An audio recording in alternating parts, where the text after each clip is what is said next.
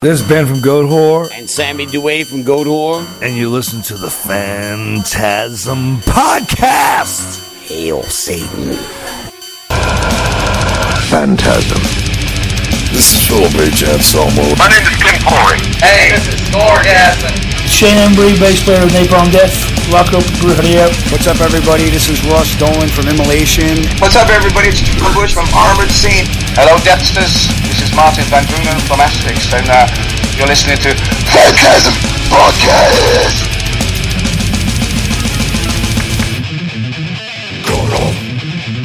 What the fuck is up, and welcome to the Phantasm Podcast. I am Corey Gorechrist. With me, Doctor Vincent West. Hello, hello, here I am. And, uh, wow, what a blockbuster episode we got for you guys. We have Ben and Sammy of Goatwhore on the show. They'll be talking about uh, the history of Goatwhore, uh, obviously, as well as uh, promoting their new record coming out June twenty-third via Metal Blade Records, Vengeful Ascension. Uh... The title track is up on YouTube now and everywhere. Go check it out. SoundCloud. You can also check out our stuff on SoundCloud slash Phantasm Podcast, so be sure to do that as well as checking out their stuff. Uh, the film we got for you guys. Dracula, Prince of Darkness, Christopher Lee, Hammer Horror. At this lonely crossroad in the Carpathian Mountains, four travelers find themselves abandoned at nightfall by a local coach driver who was afraid to go any further. It's no driver. A coach with horses that knew the way. A table laid for four. Was this kindly hospitality? Isn't your master joining us for dinner? No, sir. I'm afraid not. Is he indisposed? He's dead. Why should a dead man be interested in entertaining guests?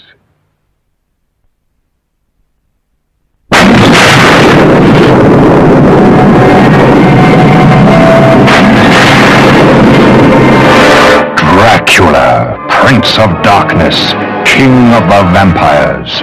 For ten years, his mortal remains were cherished by his faithful servant, awaiting the opportunity and a victim to provide the life force for the reincarnation of Dracula.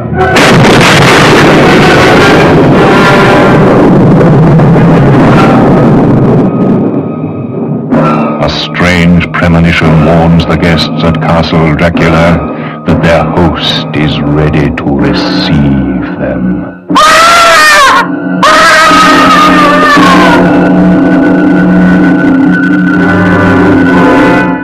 I must kill him. He is already dead. He is undead, Mister Kent. He can be destroyed, but not killed.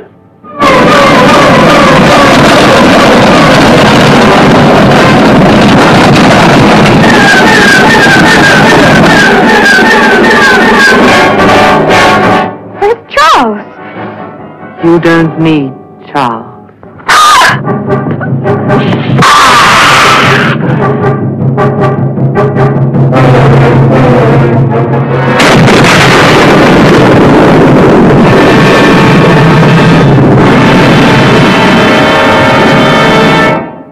nineteen sixty-six, Terence Fisher, who needs no introduction, did just about everything in Hammer Horror. Did Horror of Dracula, Curse of Frankenstein, Brides of Dracula, The Mummy, uh, Hound of Baskerville, uh, Devil Rides Out, Curse of the Werewolf.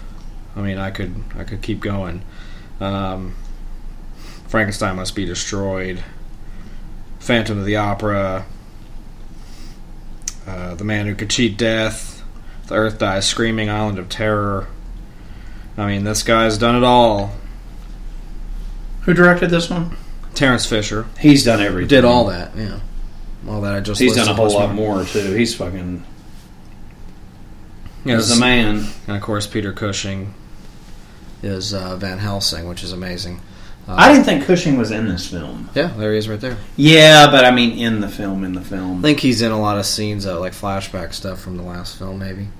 Uh, yeah, because this is the film before. This is Horror of Dracula.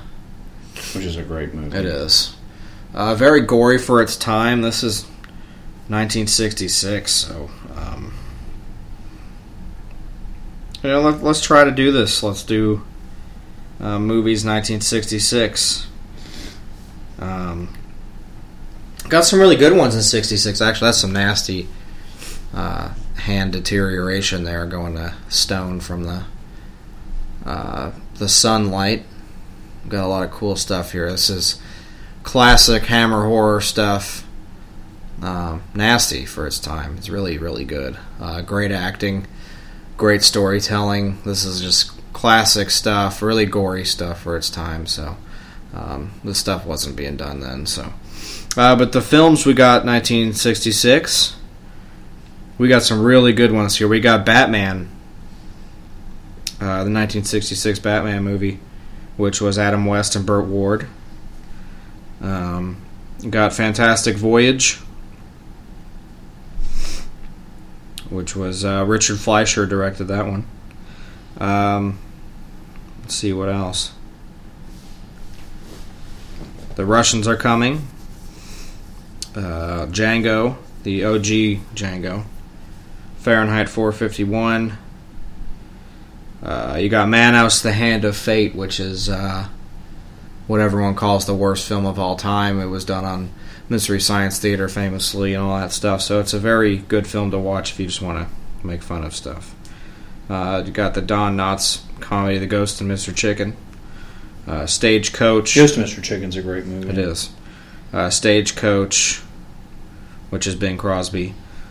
Um, El Dorado, which is John Wayne. You got The Blue Max. Um... Jerry Goldsmith. Uh, One Million Years B C. Got The Wild Angels. Ghost in the Invisible Bikini. Uh, Frankie and Johnny, which is an Elvis film. Love that movie. And uh, we'll save the best for last here. nineteen sixty-six. The Good, the Bad, and the Ugly. Oh, what a great movie. Ennio Morricone, who we, we just did, uh, wrapped up... Uh, The Thing review uh, featuring Jeremy Wagner, Broken Hope.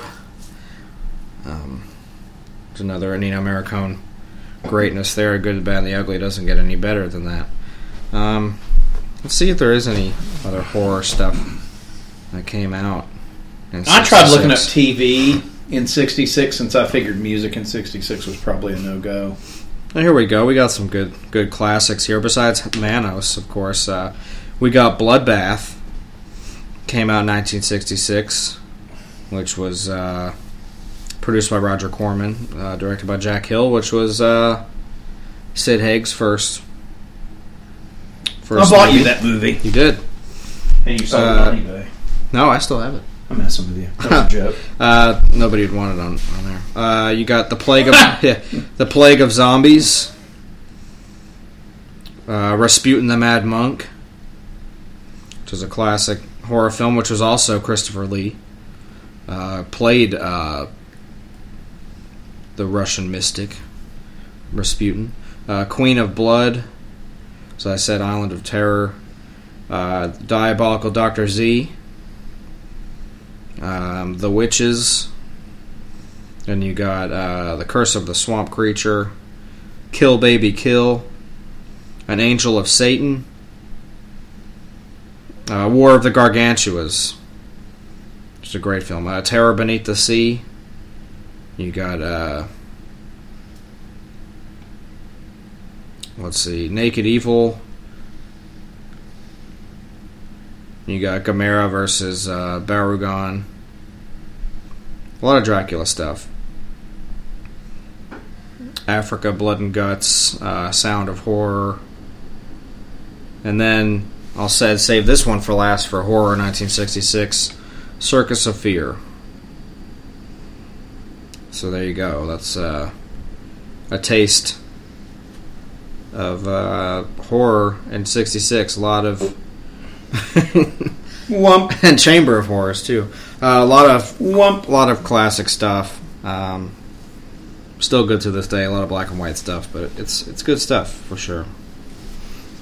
Well, since you had to mention that, I have to mention this. I just think this is important to discuss this. Is...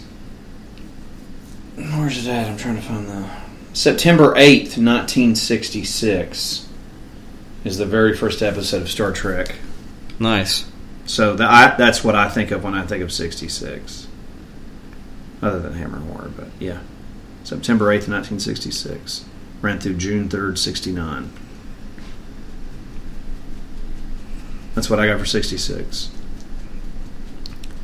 I'm sure there's probably a Beatles record I can mention real quick, too. Yeah, there's uh, Yesterday, the E P by the Beatles. Moonlight Sinatra by Frank Sinatra. Love me some Sinatra.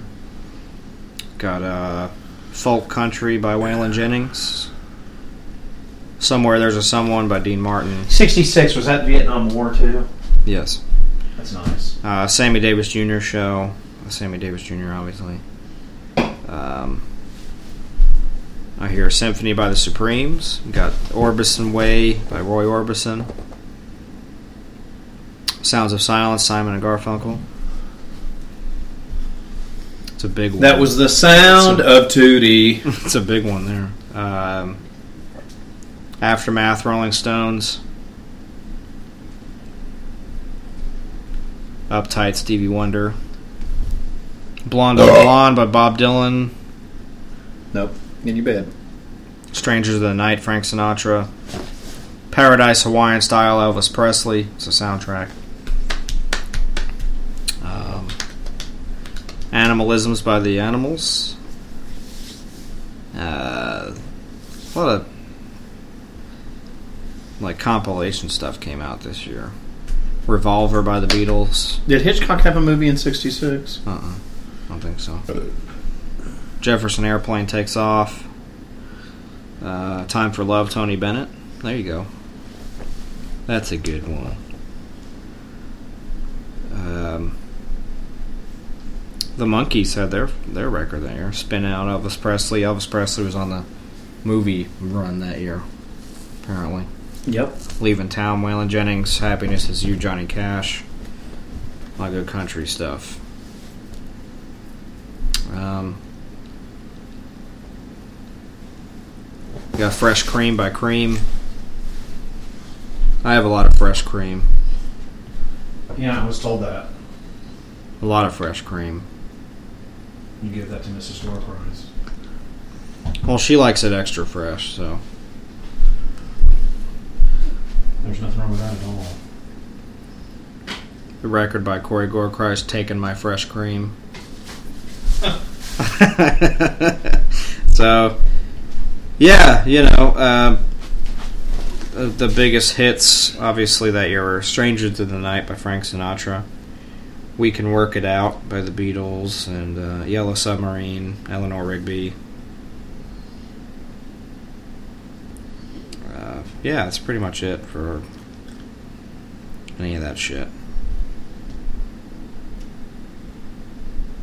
That's all I got for that. What porn did they have in sixty-six? Is there any porn going on? I don't know. I'm look.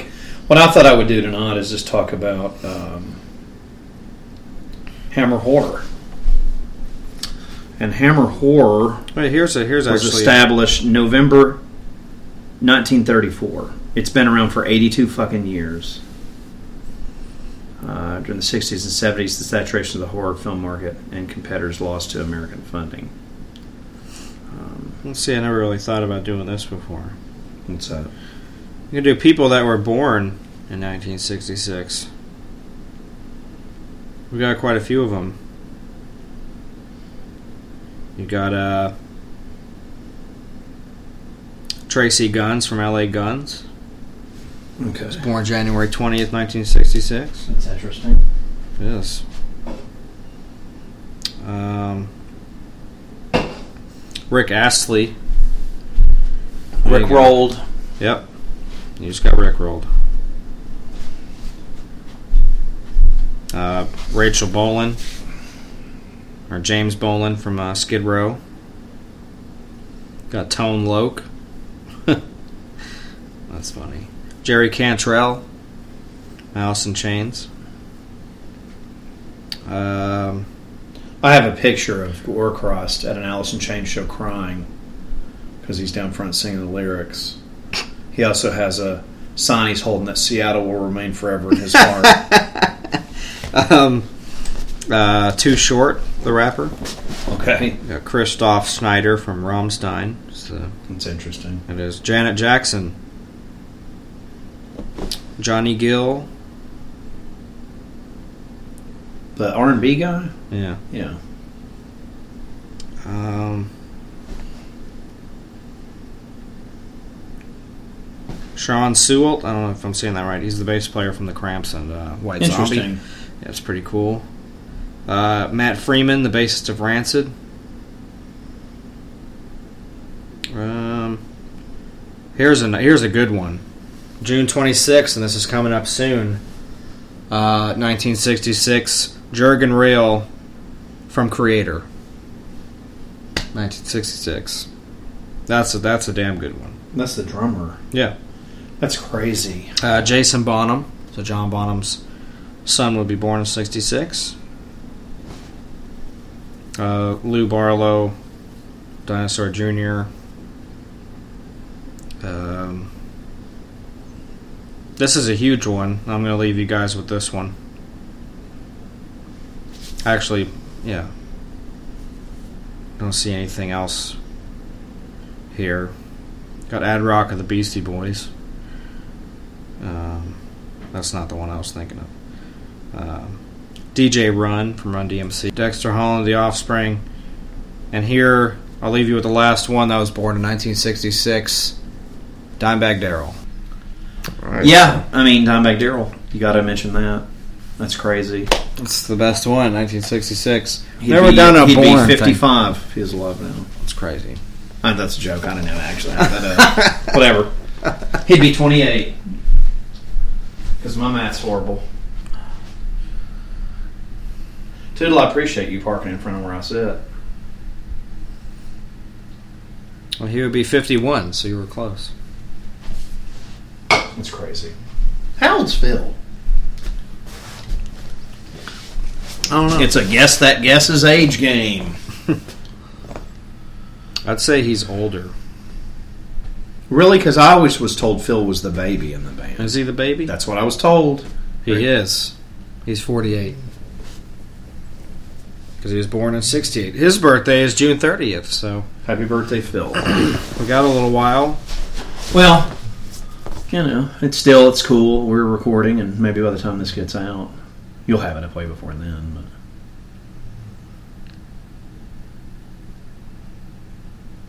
We can do that, too. We can do, uh... let's see. Today is... You'll be out of town, won't you? Yeah. Won't you? Today is May nineteenth. You going up there to New York City? Today's May nineteenth, so let's see whose birthday it is. Uh, Andre the Giant. Nice. Happy birthday. Malcolm X. Happy birthday.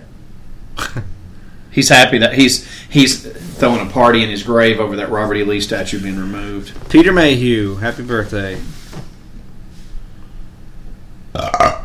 Um, Archie Manning. Fuck that piece of shit. Fucking asshole. Um, Ho Chi Minh. That's crazy. Joey Ramone. That's Happy birthday. It's depressing. It is. Although I gotta be honest with you, I'm not a fan of that band. You don't like the Ramones? I saw them. I thought it was cool that I saw them. Uh, as far as being a, a, a fan, I would say no. I don't own anything. I don't own any punk C Ds. Um, at all. So... Unless you consider the Cro-Max punk, which I don't. Thanks, Tuna, for farting right in my face and my water bottle. It's real nice. Thanks. Phew. Thanks a lot. That's really gross. Dog's just laying on the floor and just cuts one. That's what he's good for. You know, the Blu-ray quality of this is fantastic. Now talk about the uh, Oh, fuck, excuse me. Oh, uh... the what this release is, exactly. The Hammer Collection, or whatever. Okay, what this is, uh, there's a, this was owned by a British company, um, and they tried doing U S distribution.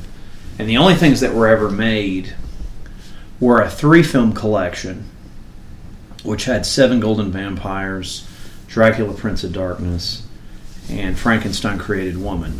The only Blu-ray Blu-ray releases they did in America, now I'm speaking strictly Blu-ray releases and, and D V D, and the only Blu-ray releases they did were Dracula, Prince of Darkness, and Frankenstein Created Woman.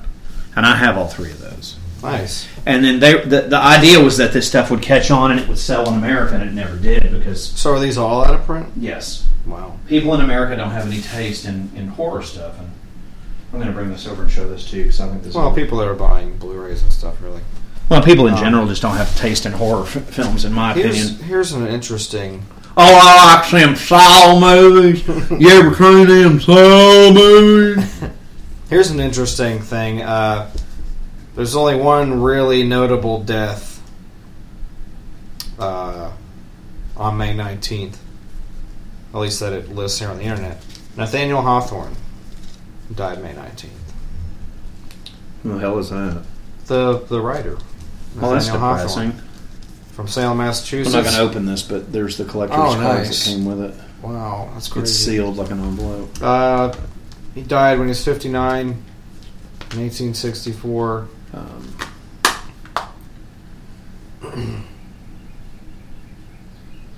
so that's one hundred fifty-three years ago. He's been dead, so that's pretty crazy. Anyway, this thing came out in two thousand thirteen. That whole line went to shit. And just to give you guys an idea, and I'm going to use my Amazon scanning app to give you an idea what this is going for used. Last time I looked, it was about sixty bucks. Because, again, I know what's going to go out of print. And I have people all the time ask me, well, how do you know that? You can just tell yeah. what type of release Plus, it is. Plus, if you know it's not that popular of a thing, but it's they don't make a lot of copies of those kinds of things, so... Because they know it's not going to sell, you know. As I said, used and new from sixty-two ninety-nine. Oh yeah. Now pretty pretty penny. Well, here here's here's the thing with me though. I don't. I if there's something that I want, and I want to tell everybody, I've never done this before that I'm aware of on the podcast. If there's something you want, you better buy it. In this day and age, you know, physical media is actually a rare thing. Yeah. If you want it, you better goddamn buy it. That's all I'm saying. Um, you better buy it. Because if not, you're not getting it. There we go. Here's another thing. I'm just going to keep going with this. This is kind of interesting. Um, Vengeful Ascension comes out June twenty-third on Metal Blade Records. So I'm going to do birthdays for June twenty-third. Because I don't know if we'll do an episode by then. Um... Glenn Danzig. June I want twenty-third. Him on the show. I want him on the show. Well, Goatwhore, he picked a good day, or Metal Blade, whoever, put out a good day. Chose to put out a record on a good day because it'll be Glenn Danzig's birthday, and he's going to buy himself a copy of Vengeful Ascension. So there you go. Um, who else we got? Chuck Billy of Testament. His birthday, too, June twenty-third. He's going to buy a copy of Vengeful Ascension. Joss Whedon. Director of the Avengers and uh, Serenity and Firefly, all that bullshit. Uh, Buffy the Vampire Slayer. Forty-seven bucks. There's the D V D release. Oh, okay. Look, I think I've seen that one. Wow, no, even the D V D. Uh, Joss Whedon, June twenty-third. So he's going to buy a copy of Vengeful Ascension. Selma Blair, the actress who was in Hellboy and shit, she's going to buy a copy of Vengeful Ascension. Because what better birthday gift to buy somebody than the new Goatwhore C D? So there you go. Uh, Jason Mraz, he's going to buy a copy. LaDainian Tom- Tomlinson, he's going to buy himself a copy of Vengeful Ascension. uh, what, el- what else we got? I hate that fucking piece of shit. He's a fucking rat turd. He is. He really is. Fuck the Chargers, too, up the fucking butthole with a fucking giant dick. Yep. Um... We're Los Angeles Chargers. You're lucky you're not the fucking Idaho Chargers because you suck so bad. You suck potatoes. It's fucking true. All right. Um, see if we got any any good deaths here. Shouldn't say good deaths. That's mean, but you know, not seeing any good ones yet. June twenty-third. It's not a good day for deaths. But you know, it's a, it's a pretty good day for birthdays. And it's a good day for metal fans. Because you not only get Goatwhore, but you get the new Broken Hope record as well. So that's cool. So yeah, a lot of good stuff coming out. Uh, say a happy birthday to Danzig and Chuck Billy of Testament. And enjoy the uh, the new Goatwhore record when it comes out.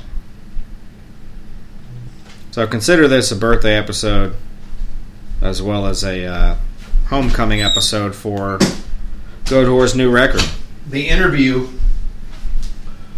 is awesome. That spell book that I pre-ordered of their new album is awesome. You get a second C D. It is. That, if you guys are going to go for a, a package to buy that record, get it with that spell book. That's just really fucking cool for fans, and it's because to me the, the, the vinyl's cool or whatever, but I don't really like the shirt.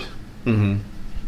But I I do that uh, spell book's awesome. You fucking carry it around with you, and you know uh, I think it's neat. I want the second disc because it's got live shit professionally recorded. Yeah, who doesn't? By Eric Rutan. Oh, by Rutan, and that new dude that they're using. Their sound guy that I can't think of the gentleman's name is the one that produced their new album. Which makes sense because, you know, he's our sound guy.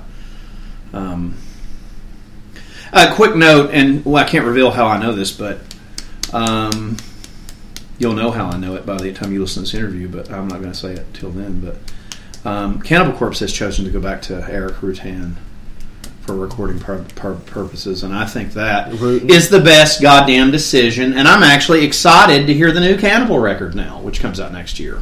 Yep. Comes out at the beginning of next year, February uh, or March of next year is what I'm being told. And if y'all want to know who I heard it from, that was from Paul, little guy that plays drums for him.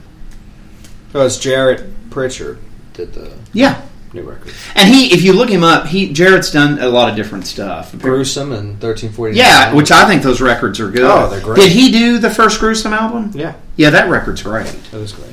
So I'm actually excited to hear the new Goatwhore. I haven't heard it. I heard a song live that they played.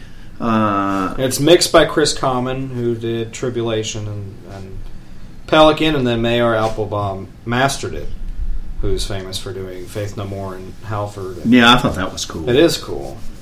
He was retired. They got him out of retirement to do that. It's crazy. They talk about that in the interview. So yeah, we don't want to give too much away about the new record, because you'll hear it all at the end of this. Or if you go on our YouTube page, you can listen to it right away. If you're a, you know, if you just want a quick. Have you already put that up? No.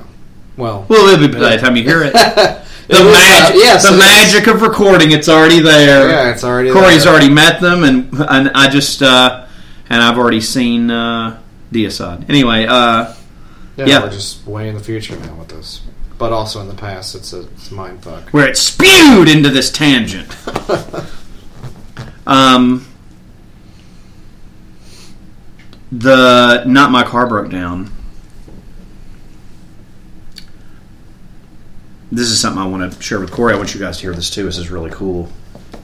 I was really upset, and I had to take my key off.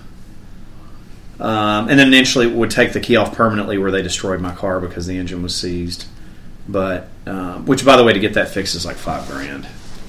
Um, that's for a rebuilt motor, and yeah, you might as well just get a new car, which is what I'm doing. But but anyway, so. In that process, and in the meantime of doing that, um, your uh, Biff Tannen keychain was the only thing that kept me laughing. Good. During all that. I was, because I was really upset when I was walking, and it was just like, I just kept looking at that, and I was like, that's all right, I'm going to, because you got a keychain from Corey Tannen. But yeah. Um, anyway, I guess I should talk about this movie. Uh, it's just, it... Hammer film, there's a lot of a build-up, a lot of drama, uh, and then, and then you know, in, in places, Dracula will appear. and at this point now he's not. And one of the driving forces in these movies, obviously, is the casting, and, and uh, uh, this one is terribly lacking um, Peter Cushing. There we go. There's some uh, adult film from nineteen sixty-six. Let's get into some porno. Another Day, Another Man. Raw, Naked Violence. We got The Flesh Game. Uh, Caught in the Act, Naked. Love is a Woman. Uh, Mail Service. A Fact of Society Never Before Filmed. Let's see. Uh, My Brother's Wife. That's always a good one. Notorious Daughter of Fanny Hill. Uh, Red Roses of Passion. That's a big one. A Smell of Honey, A Swallow of Brine. Jesus Christ. Oh, that's good. That's really good. I'm trying to find some other ones. It's not giving me a good list here. It's just some Abu Dhabi bullshit that's pulled up instead of... What the hell is that? Let's see, uh, there's all kinds of shit. Muscle Beach Party. Is that a porno? It sounds like a fucking regular movie, but I don't know. Yeah, it's a Buddy Hackett movie. I mean, Buddy could, Hackett did porn? No, it's a Buddy Hackett movie. It's not a porno at all. But, you know, if you, you know, depends on what you mean. What you want porn to be, I guess that would be. Uh, Mondo Keyhole. Jesus Christ. The Alley Cats. That's not. Those aren't porn.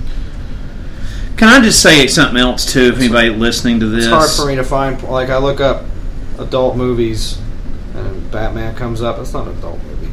Don't add me to your fucking groups online. I just got added to one called Headbangers Forever. It's like I'm not interested. I'm really not. I'm not interested in that. Here, I'm just going to look up porn nineteen sixty-six. Corey, you have a virus on your on your phone now. I mean, look how ghetto this page is. Headbanger, whatever you going to You can get on every... The highlight. Man, have you heard that? And listen, we also face your hard rock, punk, grunge, metal ballads, motherfucker.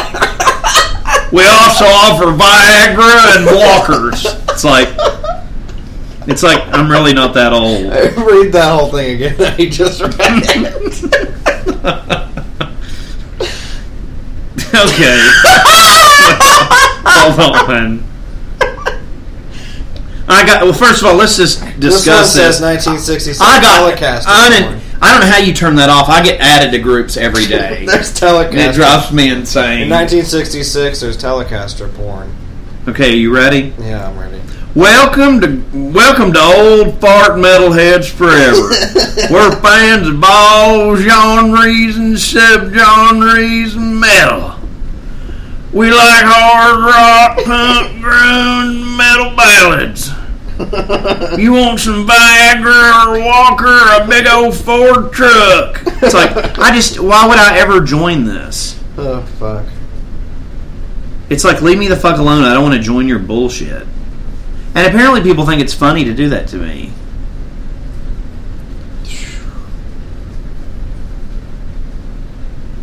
Well, no, read what you just read again, because that's the funniest thing I've heard in a long time. I did read it. No, you didn't read the thing over that you read the first time. Yeah, I did. He said that, like, something about grunge. I did it. We accept everything from punk to grunge to hard rock to metal ballads. Motherfucker! God. It's just horrible. Oh. That was so funny. No, I know what you mean. I get invitations to all kinds of shit. It's like, I'm not liking your...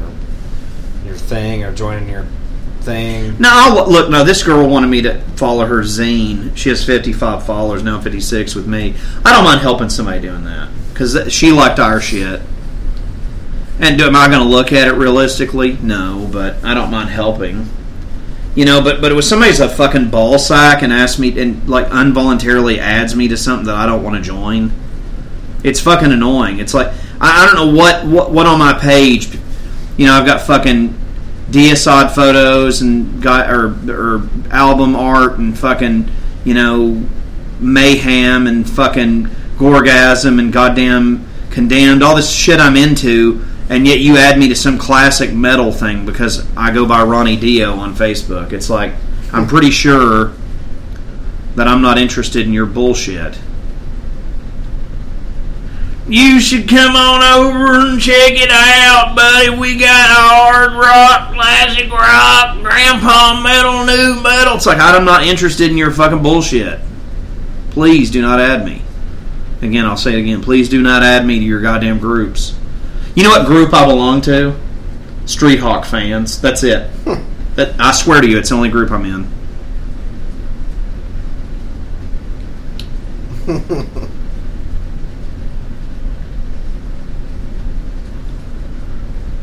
That's fucking funny. It is, but you know, I, I'm not saying it to be mean. I just don't want to fucking deal with it. You know, if I'm not interested in, in being a part of that, I'm just not, you know. Um, so they're about to fuck. This chick's hot. She's got her nice tits hanging out of that fucking dress, too. Um, but, you know, it, it's a shame that you can't turn that off. And I constantly get people add me to these groups. The worst are when, and I'm not offended by this because this, I guess they just don't understand. I'll have these fans in Brazil that have added me, and they, they'll add me to this group, and I can't read anything on the page. You know, for example, it'd be like a shot of like Glenn Tipton from Priest, and it's like chicka-mucka waka chicka.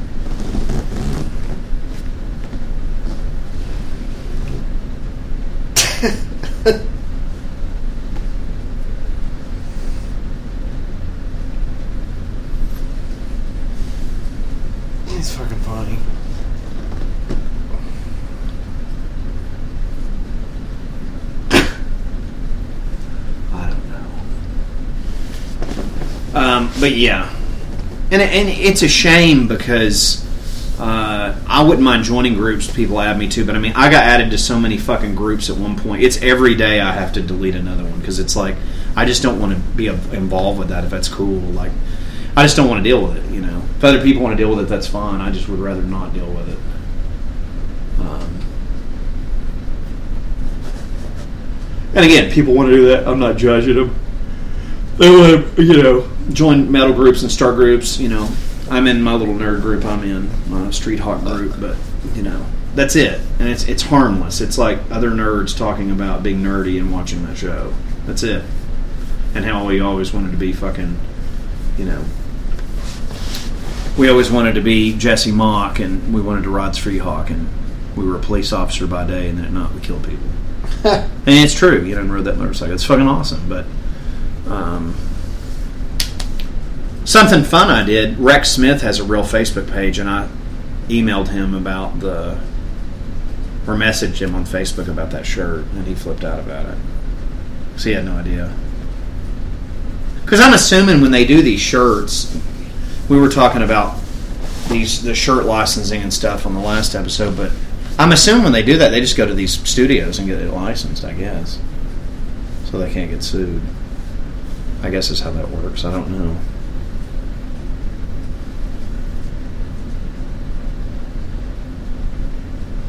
I don't know.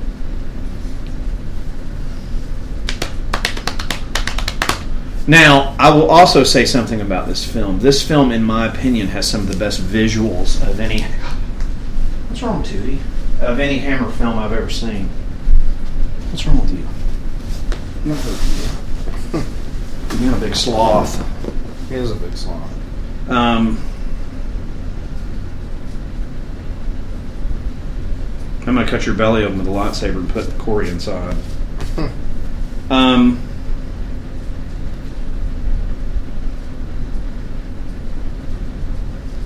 let's see what I got with this. Most of... Okay,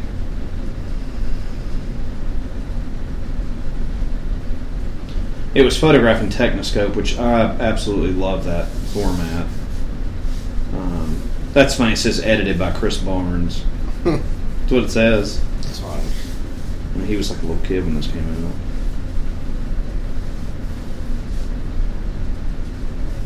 This was the third entry in Hammer's Dracula series, and the second to feature Christopher Lee as the tentacular vampire.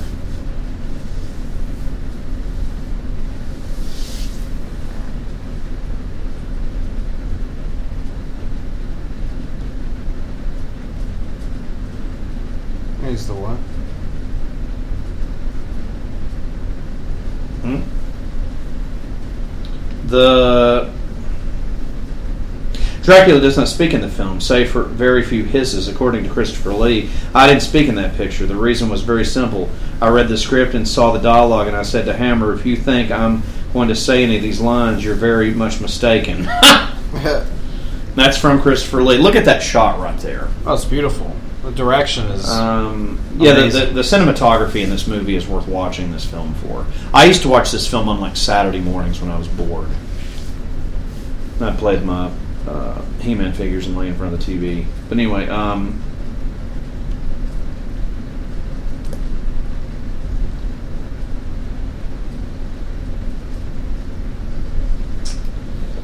uh, Jimmy Sangster disputed the account in the memoir Inside Horror, writing that vampires don't chat, so I didn't write him any dialogue. Christopher Lee has claimed that he refused to speak the lines he was given, so he... Take your pick as to why Christopher Lee didn't have dialogue in the picture. You can take my word for it, and I didn't write any.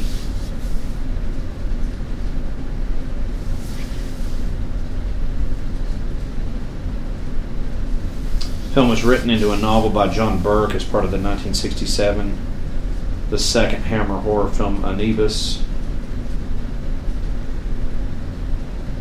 The film was made back-to-back with Rasputin the Mad Monk. Awesome. Which also included Lee. Yep, he was Rasputin.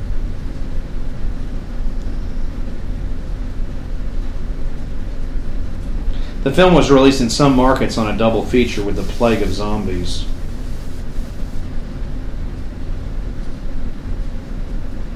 Oh, this is awesome. Plastic vampire fangs and zombie eye glasses were distributed to the audience as members uh, got to enjoy this gimmick during the film.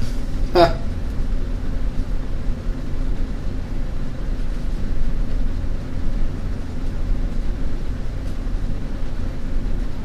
This film also inspired John Carpenter's Vampires. George Lucas, Christopher, I mean, excuse me, uh, uh, John Carpenter's are both big Hammer horror fans. They're also something that I love about, that I always loved about George Lucas, from a filmmaker standpoint, was George is a big um, Ray Harryhausen fan as I am. Uh, Clash of the Titans, uh, Sinbad, The Golden Voyage of Sinbad. Movies like that. Those are two of my personal favorites that Ray Harryhausen did. But that gets into all the monster stuff, like the Rancor monster in uh, Return of the Jedi yeah. and whatnot. Um, so, but uh, but yeah, that's the deal with that. Uh, yeah, man, I you know I'm excited to hear the Goatwhore record. Um, when you get it, maybe we should have a listening party. Have they sent it to you yet? No. I want to hear it. Um, I'm excited to hear it. Uh, Goatwhore is one of the few bands, and I'll tell you guys this, and I told them this, that I like to sit down and listen to the entire thing when I buy it. There's very few bands I do that with anymore, where I will literally sit down and listen to the entire fucking album back to front. And that's what I do with Goatwhore. And the reason that I do that, I've had some people ask me, well, you know, why do you do that, whatever. Well, it's pretty simple to me. The reason that I do that is because I feel like that's the way to get the full flavor of the album.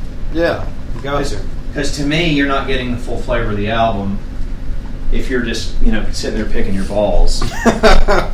You know, and their records, I, I mean, I, and I hope it meant something to them, and I think you can tell in the interview, hopefully it did. Picking your balls. Well, it's true, or picking your ass. It's like, it's, I don't like to listen to, like, one song by a band.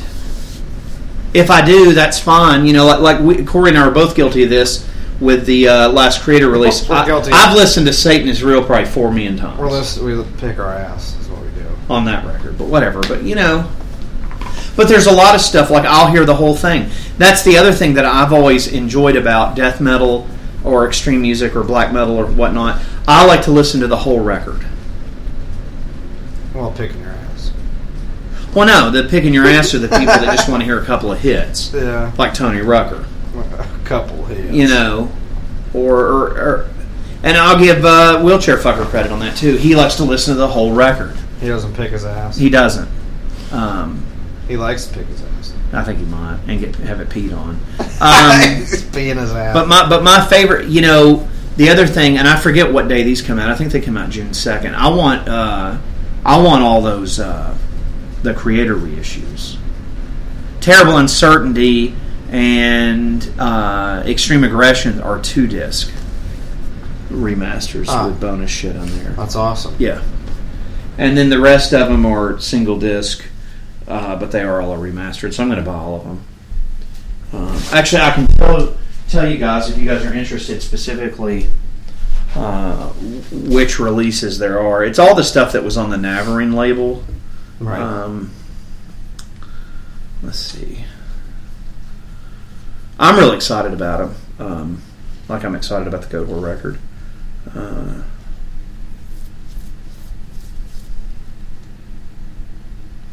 you know, and to, to talk about Wheelchair Fucker a minute, it's kind of become our thing to go see Goatwhore. We always go see them uh, when they tour. We won't be checking them out soon because they're going to be on a tour that we're not able to watch, which is fine. But uh,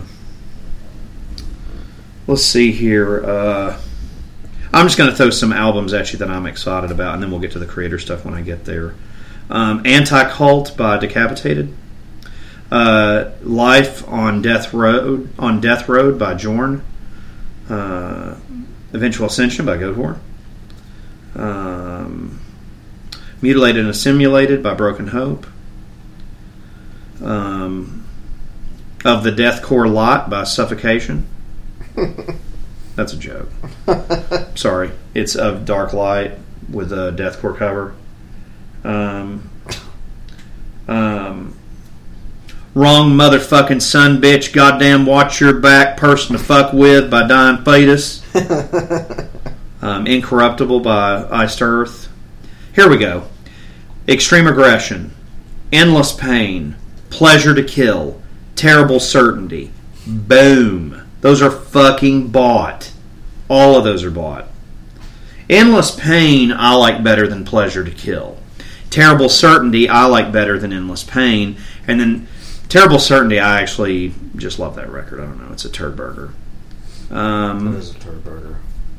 Would you like the C D, D V D of Enemy God Revisited that I'm about to buy from a used person? He has two of them. Yes. You're interested in that? Yes. It's in like a little D V D box. I don't know if you've ever seen it before. Yeah, that's huge. Um, Hercules one and two. Uh, and, you know, I told Corey that I wasn't, but kind of like the Fright Rags thing, he knew I would buy them. I am going to buy those John Carpenter Steel books and never open them. Of course you are. Um, the Heat the Heat Definitive Edition is on its way. I don't have it yet. But Steel I book it. One? No, it's not a steelbook. It's just the movie Heat, oh. But it has an extra hour. Oh, okay. Yeah, it's almost like four hours long now. Uh, here's a movie Corey's not interested in, but I'll be happy to... I have that picture, too. Yeah. I met Rob. Yeah, you did. I found a picture of uh, Sammy with Rob Halford. That's pretty, that's pretty awesome. It is awesome. Here you go, Sammy. Uh, Evil Ed, which I'm going to get. Corey doesn't like. Uh, Lawnmower Man, Corey doesn't like either. I'm getting that. Uh, I'm, I'm just messing up. I'm just being to see if he's paid attention. The Hearse, I've actually ordered too. It's not out yet. That's a good movie. That is a good movie. Uh, Blackenstein, I'm getting for laughs. Missing in Action, I'm getting because Chuck Norris is fucking awesome. Um, T J Hooker, the complete series, I'm getting because it's also awesome. Um. Speed Racer, the complete series on Blu-ray. That's bought. twenty bucks. Go, Speed Racer, go! That's a sixties thing. It is. What year is that? Is that sixty-six? I don't know. Go, Speed Racer, go! Anyway. Uh, here's also something Corey wasn't interested in, the Reanimator two disc limited edition. Can't stand that shit. Oh, and I want to talk about these movies real quick. I think we talked about these in person. I don't remember talking about them on here. I'm a big fan of The Collector and The Collection. Those movies are I nasty. Love those movies. They are fucking nasty. Those glad movies are you na- like them. I really do. They're nasty, and I want them on Blu-ray. I didn't think you would, but I'm glad you do. Yeah, I really did. Why not? Why not? It's vulgar. Especially that second one. The second one was a fucking turd basket. He's killing everybody in that thing. Yes. Now, is that the same killer in both films? Yes. Okay. Um, that's all I've got, folks. Um, I don't have anything else to talk about as far as uh, reviewing stuff. Oh, here's another movie I bought. I have not watched this yet. And I, I, we probably should have gave this to Goatwhore, but I, I, I almost brought it today, but I didn't. And it's uh, Frankenstein Created Bikers. Yeah, it's a new film. Uh, they're going to be... No, I think I already missed that. You're like, uh, no. I think they showed it when I went to Days of the Dead, Atlanta. Okay. I didn't, I didn't get. I didn't go watch it. It's actually good. Is it? You, well, I'd tell you to pull it off. What do you call it? It's, that site's gone. Um, I'll find it. I know you will. Uh, what was I going to say? Yeah. So that's what's coming out, kids. Um... But yeah, uh, the Hammer thing, I realize a lot of this stuff to people is boring or it's slow or whatever, but to me, if you take any pride in liking horror movies, why not take just a little bit more pride and get into some classic stuff?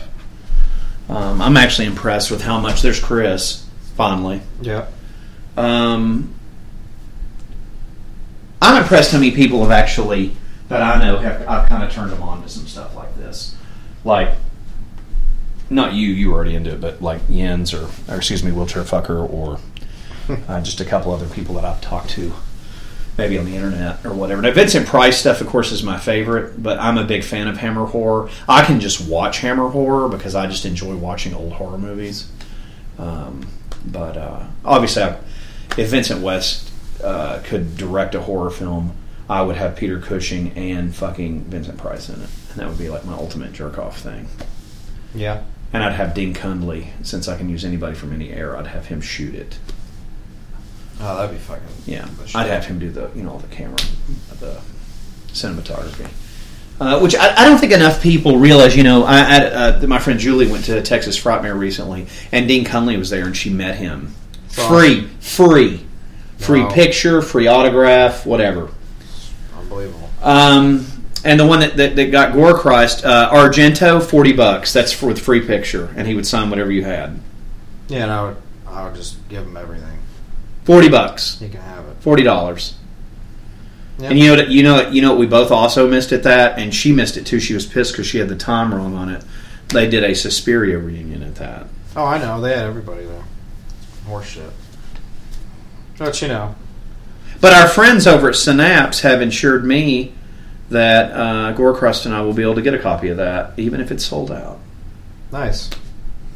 Well, thank you, uh, people, the fine gentlemen at uh, Synapse. Yeah. Thank you for always liking our stuff. I got one like the other day from Scream Factory, so I guess I'll take it. I was bragging on the Halloween box set that came out a couple years ago. Yeah, you know, we only review, like, basically all their movies. We got one like, but it's okay. They don't know how to hit like on the computer, and Eric Rutan doesn't have a cell phone, so it's it's all it's all or internet, or he also doesn't have a computer. Yeah, there's a long. He records he he records he records albums by just putting his hands on the artist's shoulders and gives him a massage like this. Yep, and then album and the album's done. So anyway, but Paul's getting ready to get his back massaged by Eric.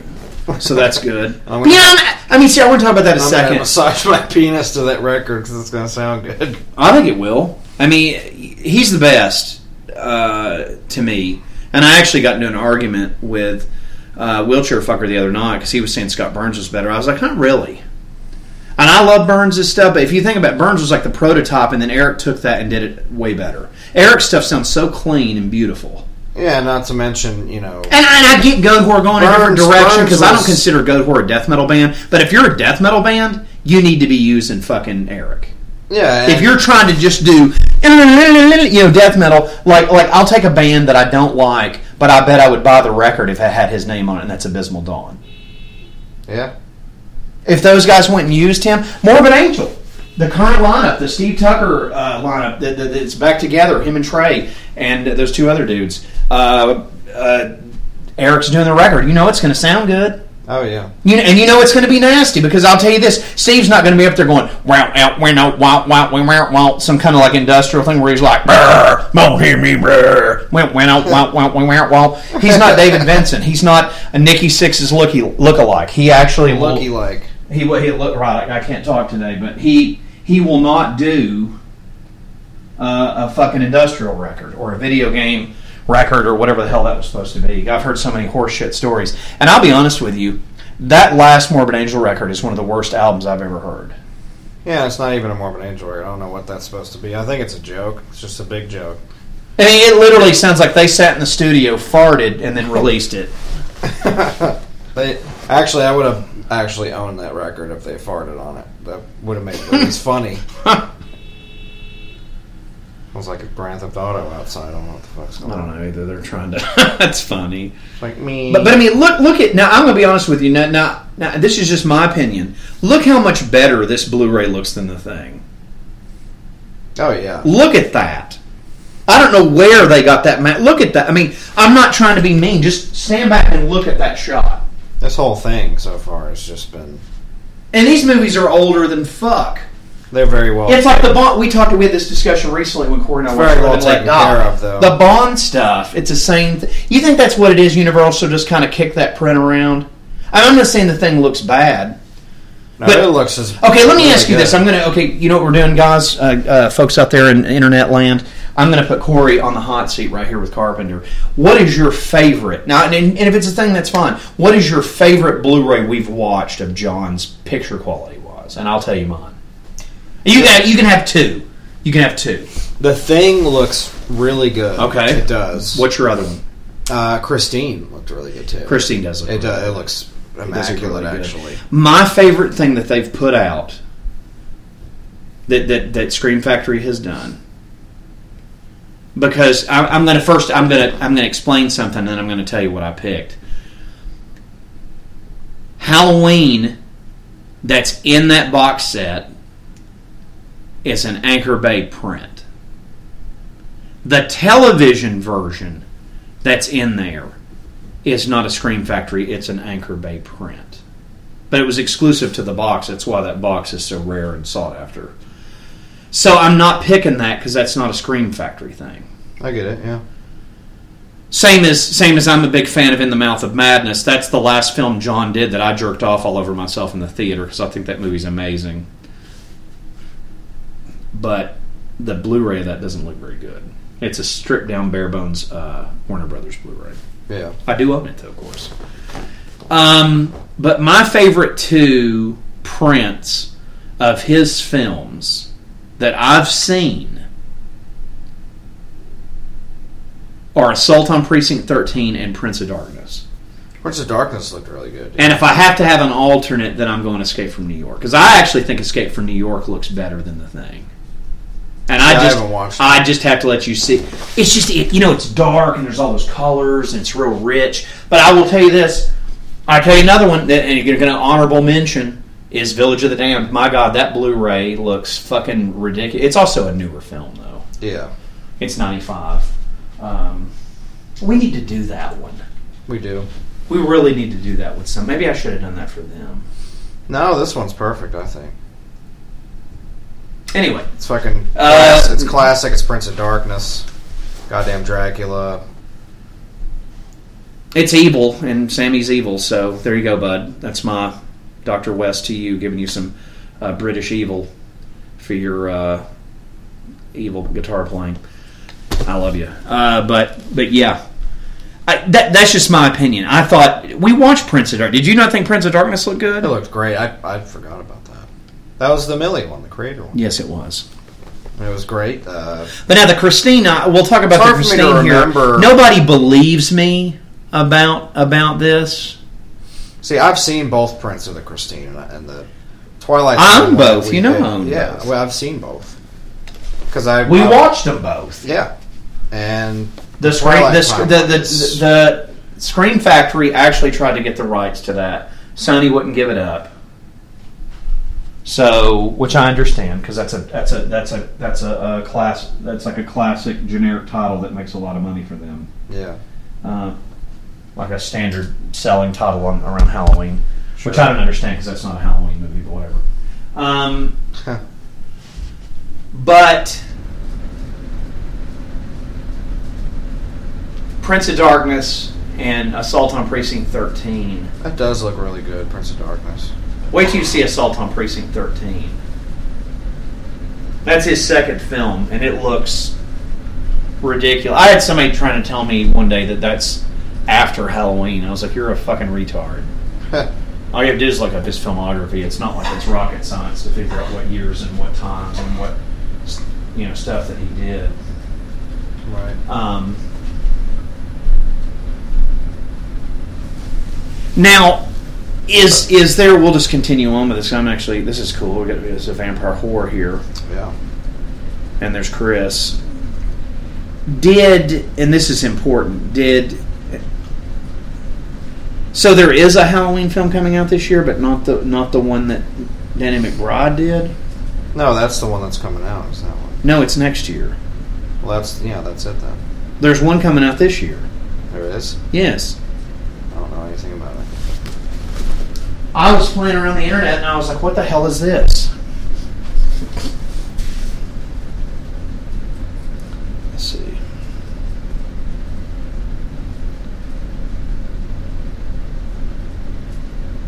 Did you ever watch your uh, Blood and Chrome? No.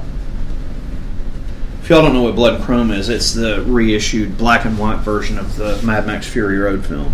And by the way, if you don't like the Mad Max Fury Road film, you don't know anything about movies. In my opinion. I agree. And I'm not saying it to be mean. It's just the truth. You're just a fucking retard. Because that movie is the tits, in my opinion. Uh...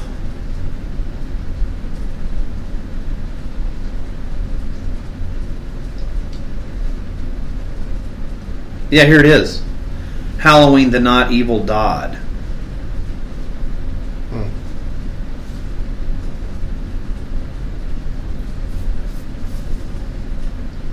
That's why I don't understand what the Danny McBride thing is, because that's not what this is. Unless that's a whole different thing. I don't know. Because the Danny McBride thing is like the main thing that's supposed to be on. Well, what's that then? That's this fall. Yeah, that's some like weird bullshit thing. It's like some... I remember seeing something about that. That's like some fake. It's not fake. It's that Mustafa Cod did it. Yeah, it's some crap movie. I don't know. It's not like a true Halloween like sequel movie. It's like something else. Not what it says. It says fan fan funded fan film. That's what it is. Uh, brings back Tony Moran as the Shape.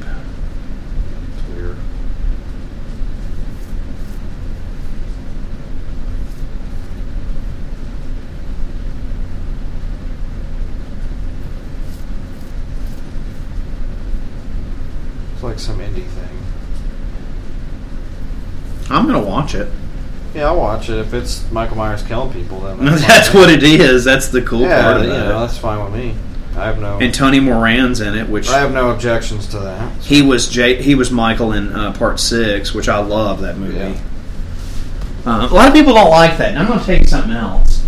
I I give some people Taster's Choice on Halloween Part Six. That's a good movie. It is a good movie. It's also the last film with, with Donald Pleasance in it. And to me, it's better than part four and five. I'll take that. I don't hate four and five. And I want to tell you something else, if you're ever listening out there. Danielle Harris, I would eat the peanuts out of your shit. I met her. I would eat the peanuts out of her shit. She was... She's fucking hot. Way shorter than me. She's like five foot tall. I know, I like that. I want to mount it. I want to give her the doctor's stethoscope up her butthole.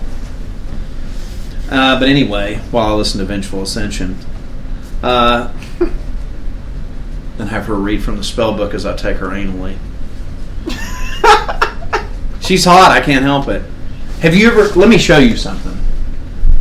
I wish if I could show you guys this out there, I would, but I can't. Have you ever seen her, her little hot photos that she did?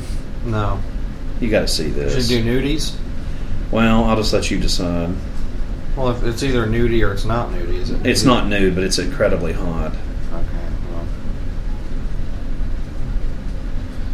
And we got the softcore hour with uh, Doctor Vincent West here. It's, they're hot, I'm telling you. I've seen some. She's been nudie and stuff before. I know, but these... When I find this one... You can't out-thwack the Gorechrist. You just can't. I love that she's got that little tattoo on her thigh. Yeah, she th- she thinks she's hot and sexy because she is. I just want to I just want to fucking eat her little butt out while she's signing autographs. It's like he paid for the V I P to taste my butt.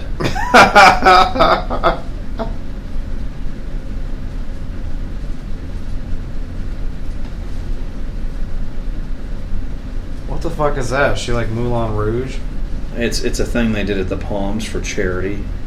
The only thing I'm doing with my palms is whacking off. Look at that tat. Yeah. Yeah. Look at that. I mean, I want to see something else, though. I'm just saying, even I got hot over a fucking... The doctor's overreacting here. He's not showing me the real stuff here. He's, he's holding back. Yeah, that's a little better, thanks. She's got a tattoo on her buns. Look where, look at that thing. Jeez. I just want to be like, I just want to tear her clothes off and be like, ah, oh, I found the art. I just think she's hot. She needs to be stuffed. Fun stuffed. Yeah. But I'm just saying that, yeah, that was Las Vegas Midsummer's Night Dream in two thousand thirteen. I'd be like, it'd be my dream if I got to go back there and huff that thong she had on. Ladies, send your thongs care of Doctor Vincent West's attention, Corey Gorechrist. Phantasm Boulevard. Yeah, you got to, Corey sniffs the panties, then I whack it to him. Make sure that they're odorous or rungus for me. But yeah, I don't, I don't know. I just always, she always thought she was hot. You know, she's in Don't Tell Mom the Babysitter's Dead as like a little kid. You're like, don't tell the babysitter that Doctor West is hard. Yeah. Well, I didn't think she was hot in that, but the interview. And we talked to him about this when we had him on the show. The interview that Sean Clark did with her, she is absolutely brutal against the studio. How they, you know, they just murdered her character in part six. That's her getting killed at the beginning. Yeah. Which is stupid. Yeah. Yeah. Now everybody's kind of cruising around looking for Dracula. Dracula. How is it almost always seven o'clock? Feels like I've been here for like ten minutes. I know. Anyway, uh, Goatwhore is touring right now. They're about to do a headline tour with Ancient. Am I saying that right? Ancients. Excuse me, Ancients. Now, what type of music is Ancients? No clue. I've heard of them. I'm assuming they're like a dirgy, crusty thing. Yeah, or deathcore stuff, or it's like uh, I don't think it's deathcore. I don't think it's like that gent stuff, like Meshuggah type atmospheric. You know what we're going to find out right now? We're going to find out what Ancient sounds like. I'm pretty sure I've seen that band before on the show, if I'm not mistaken. I don't quite remember though what they sounded like, but I'm pretty sure I've seen them before.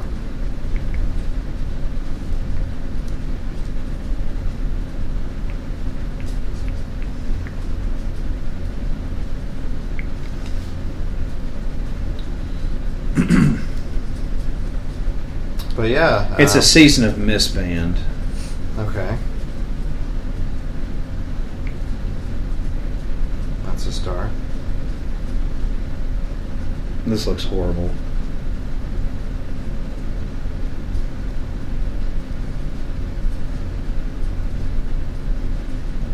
Is it bad?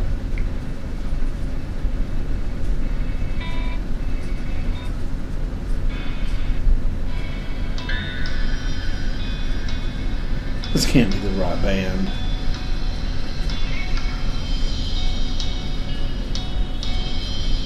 Well, guys, uh, if the movie doesn't do it first, I'm just going to go ahead and fall asleep. The movie's bored you to death. No, it's alright. It's, it's a good movie. I was just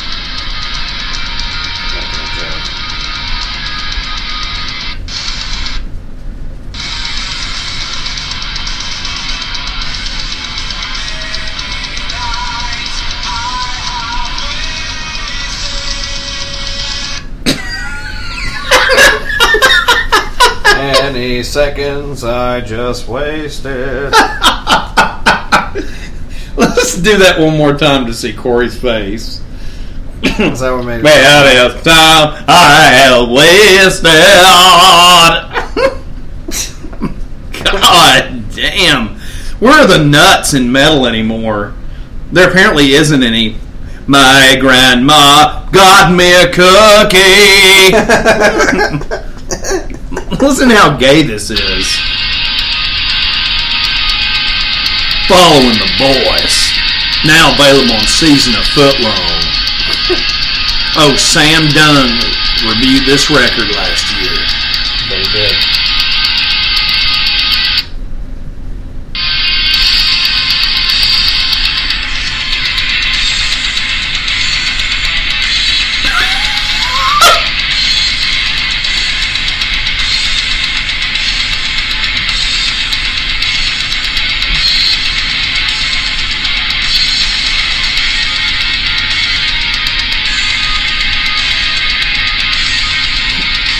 The the vocals are the gayest thing I think I've heard in years. Except for that barn burner band you played.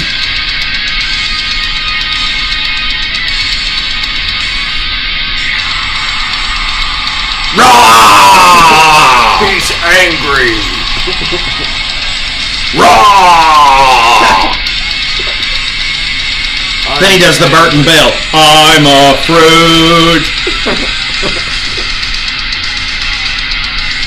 Huff my fart smell. He's a rock. No, no, no! He's a rock star. Don't you hear it? He thinks he's fucking Maynard Keenan. Welcome back to the Banger Bar for Overkill Reviews. First off, oh I want to thank all of you for pushing us over the fifty K subscribers. Pushing us over the fifty K mark. And I want to thank eBay for my t-shirt collection. It's from Ancients. It's called Voice of the Void. It's released today on I did the I did the clean vocals records. On it. Ancients were formed near Vancouver in two thousand eleven and their debut I suck their wiener because I'm from there. two thousand thirteen. That debut made some serious noise in the metal underground. So, let's see what their sophomore effort has to offer. Let's see what my soft flaccid peen has to do with this. And it begins with a really big, loping six eight epic riff. Check it out. That's loping? What's loping? Look, here's what's funny is how he puts these clips of people at shows when he plays music. You don't think that's funny? We love we love Sam Dung on our on our podcast. That Canadian footlong. What what an old fucking haggard woman he is. What an old slut. But look, look how he just takes random people and's like that are head by him. He's like, we're gonna put a clip. The riff takes its time and pushes through the first couple minutes of the song, and then we get introduced to vocalist Kenneth Cook. Then Kenneth Cook comes in from his hearty day at the burger joint, and he's like, "My girlfriend left me." Roar! Arg! Roar! Roar! I'm a fruit. I have a beard. And stretched out earlobes and a foot-long tattoo.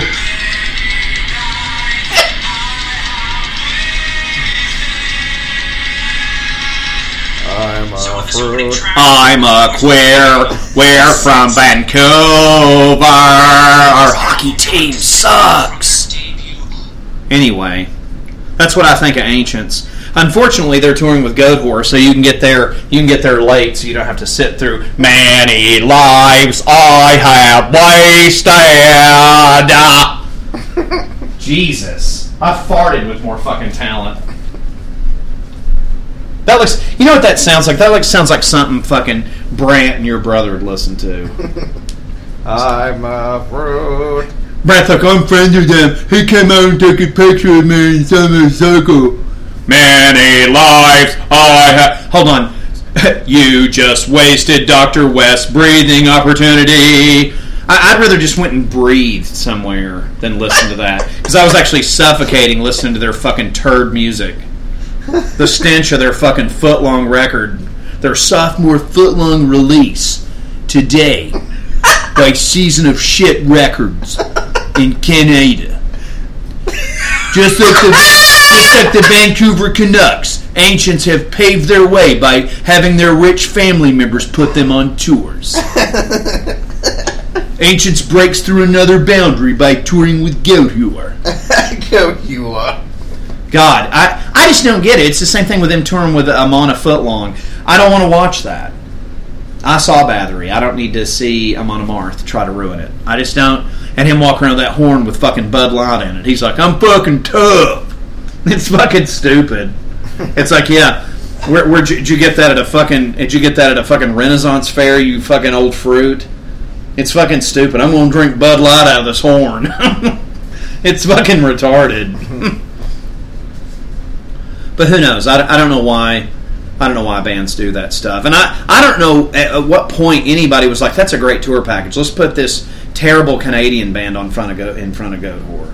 Many lives I have wasted. It's like, woo! I'm so fucking scared. Ooh, I'm not gonna be able to sleep tonight because I heard Ancients. Actually, I probably can't because it's so fucking horrific and stupid. Um, but yeah, I don't get that. I've never understood tour packages like that. And I actually talked to Ben and Sammy about that. And Sammy actually goes along with me with it, whereas Ben kind of tells us to be professional and be nice. And maybe we should, maybe we shouldn't. I don't know. I had fun with Sammy making fun of deathcore, though. Because deathcore does suck. All of it. Every bit, every single band. Um... And that, speaking of which, that new Suicide Silence record, the, the cover of it looks like a boy band record. It does. Backstreet Silence. That's what it looks like. It does, doesn't it? It does. But you know, whatever. Whatever people are into, it's fun. Actually, it's not. It means you're an idiot, but okay. Because there's many lives I have wasted. It just sounds so generic. It's like... And then that guy's like, "Rawr! Now we're going to kick in this part where my girlfriend likes to give a strip tease to." It's fucking stupid. Strip tease. It's just dumb. And like, and I said this recently. The reason that I love Chrisian so much is because Chrisian doesn't do clean vocals. Chrisian also doesn't fucking do breakdowns. Chrisian also does go four hundred miles an hour. I do. That's why they rule. But anyway. And uh, say what you want. There's a lot of there's a lot of bands that are still good, you know. And and and you know, I just I just I can't do these bands with this clean singing. It's fucking corny. I, I just don't even understand. I just I don't know who put that tour package together. It's just terrible. It's like that fucking footlong turd band from fucking Atlanta that's on the fucking whole Morbid Angel tour. Hmm. I mean, whose dick did they suck? You know, who which which family member wrote out that check to Morbid Angel to get that tour? I mean, it's true. What are they called? Bud of the Fallen, or what the hell they're called? Wolf Nuts, or whatever. What was the name of that band? Withered? Yeah.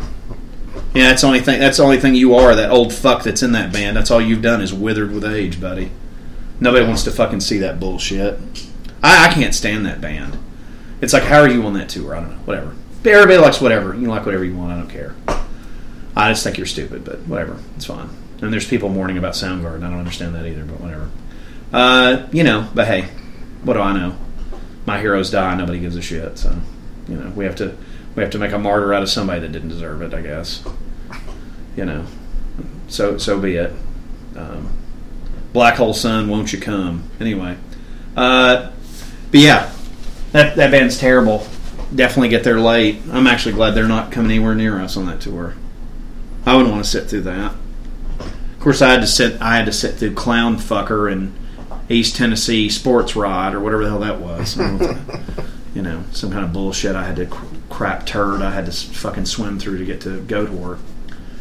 Uh, you know, whatever. And you know, sometimes when we do this kind of stuff, you know, like the Creator thing, I was really sick. That show was a nightmare because uh, Gorechrist had to get up at like fucking five a.m. or something the next day.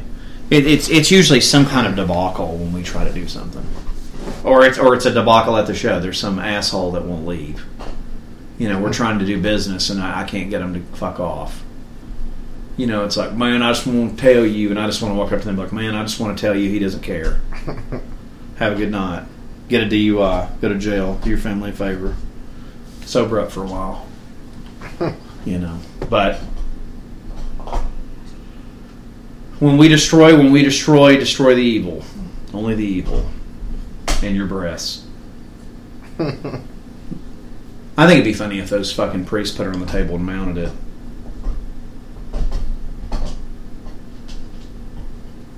She's like, I have hard nipples and hard fangs.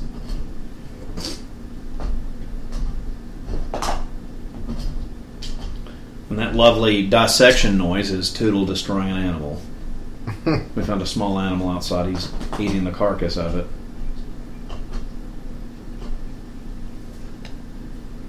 Yeah, they're about to give her the steak to the heart, honey. Here you go. Happy New Year. Oof. Nice vibrant blood there. Always nice blood in these, these movies. Yeah, and how these movies get away with a non-rating or a G rating is beyond me. Because people just didn't give a fuck back then.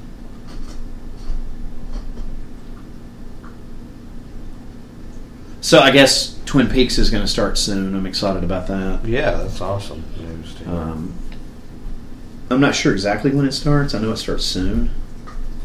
I need to look that up because I don't want to miss any of that. That's going to be one of those things. If you miss it, you're you're fucked. Yeah. It's not going to make any sense. You're just going to be like, huh? Don't get on the ball with the Twin Peaks stuff.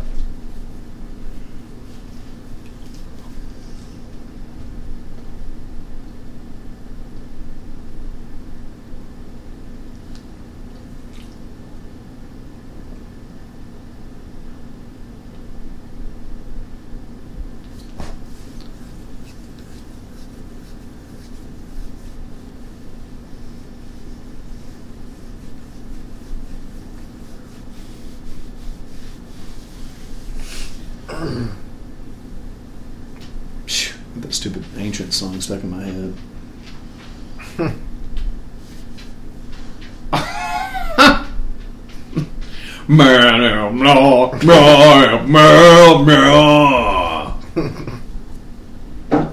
Dude, music like that to me is just corn. You know what that sounds like? Something uh, uh, Rat Tail would listen to. He probably. Oh, I bet he bought everything from it. I bet he's down there going like this. He's down there. He's down there going. He's one of those. This guy we used to know, he's one of those people that mouths words in the front so you get noticed by the band, and he doesn't know a single word of the fucking song.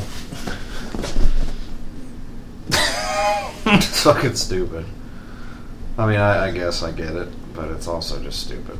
But whatever.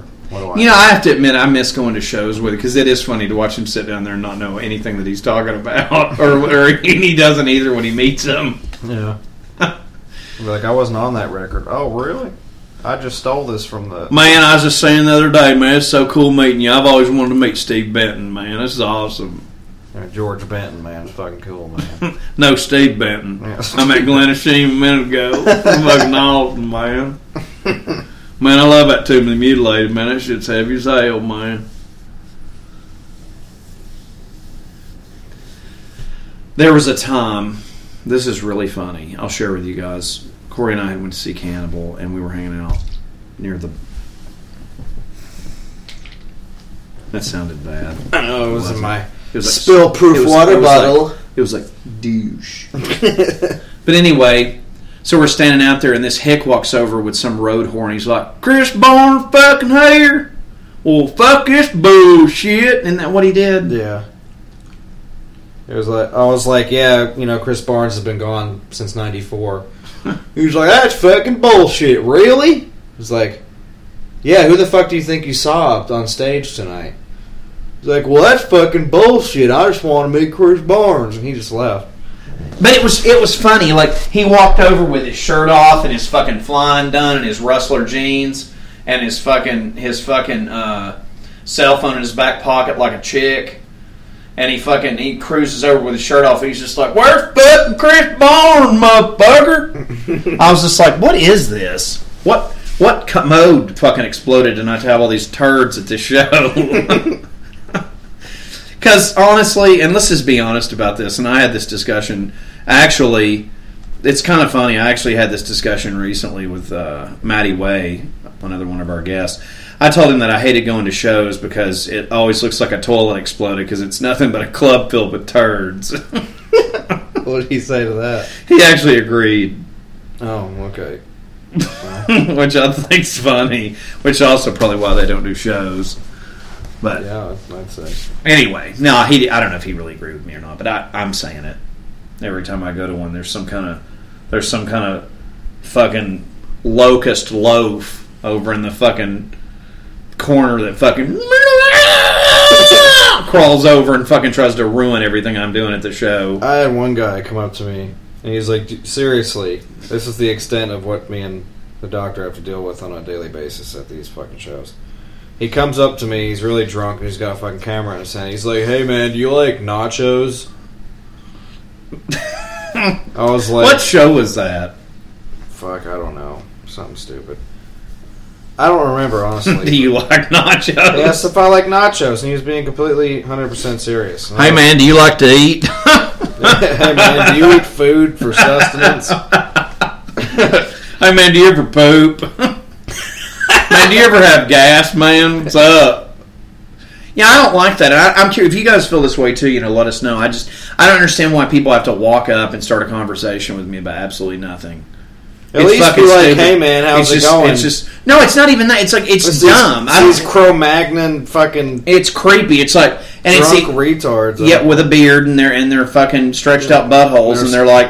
And they're like, man... And exactly. And they're like, man, let me tell you something, man. Metal fucking brotherhood, man. Yeah, man. I, brotherhood, I ate nachos. I was just seeing if, you know, we could be friends because I like nachos. It's like, can you get the fuck out of here, please? That's not something you asked me to see if we have in common.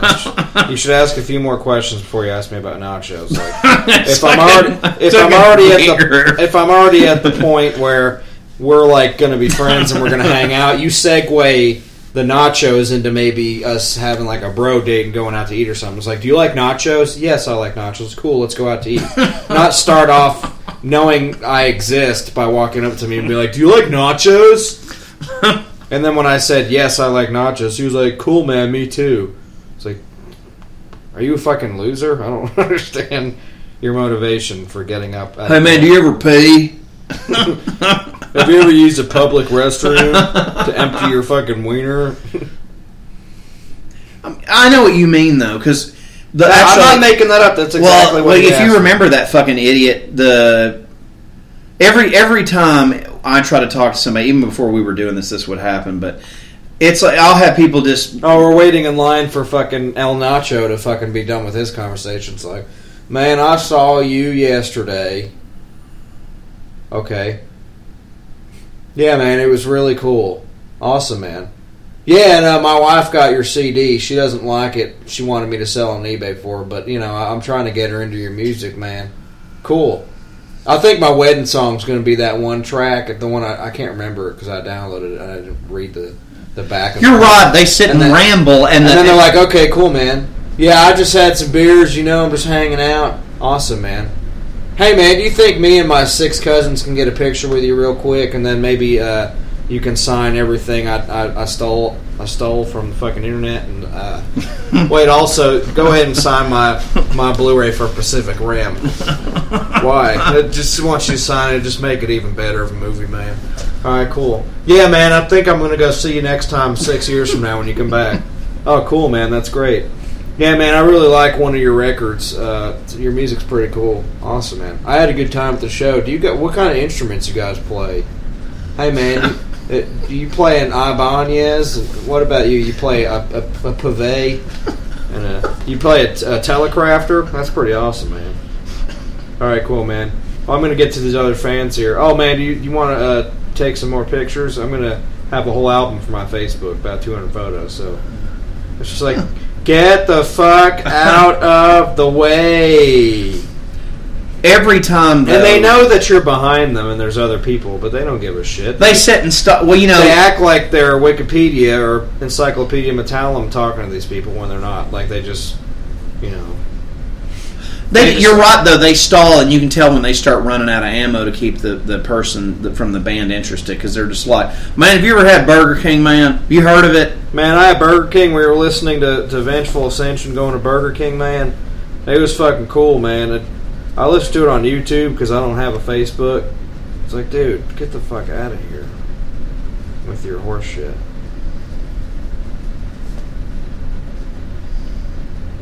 I really just don't. I don't get it most of the time. I've never been one to keep people waiting or, you know... I just don't know why people are such fucking turds. Well, it's it's annoying though when you have to when you try to go to a show and we're trying to you know especially if we're working. I think now. There's time police that are alerted whenever me and the doctor go to shows, whether we're getting interviews or we're just actually going to enjoy a show and meet bands and stuff. And people are called like, okay, they're about to show up. All right, we'll send them in, and they just a guy shows up because there's always one person that slithers in there like a second before we're about to be like, hey. And in the same breath, they're like, hey, man, I saw you about twelve years ago with my son. It's like, okay. Yeah, man, you guys were really cool. You, you played fucking bingo hall, okay. Yeah, man, I got really drunk at that show. You guys you guys like beer?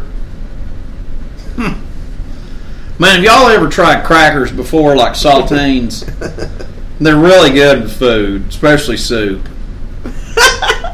It's just, uh, you're right, I know, you, and it just will not end. It's never, man, have y'all ever put gas in a car before? It's weird, man. It's expensive, too. Look at him under the water. And just like that, the film's over. We went on a huge tirade there. Yeah, it's okay. It's fun. Well, what did you think of this movie? It's a classic fucking film. Uh, the cinematography is one of the best ever made, I think, in my personal opinion. Uh, the direction by Terence Fisher is iconic. It's, you know, all the stuff he's done. I mean, this is just the beginning of the stuff that he's, you know, starting to do, so it's pretty awesome. And uh, it's essential. This is an essential film for horror fans to watch. You can't go wrong when you got the likes of Christopher Lee playing Dracula. I mean, it's... You just can't go wrong with it, so...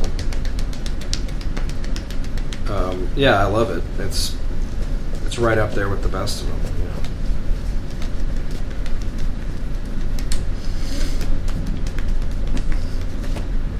you know. It's a special film for me from my childhood.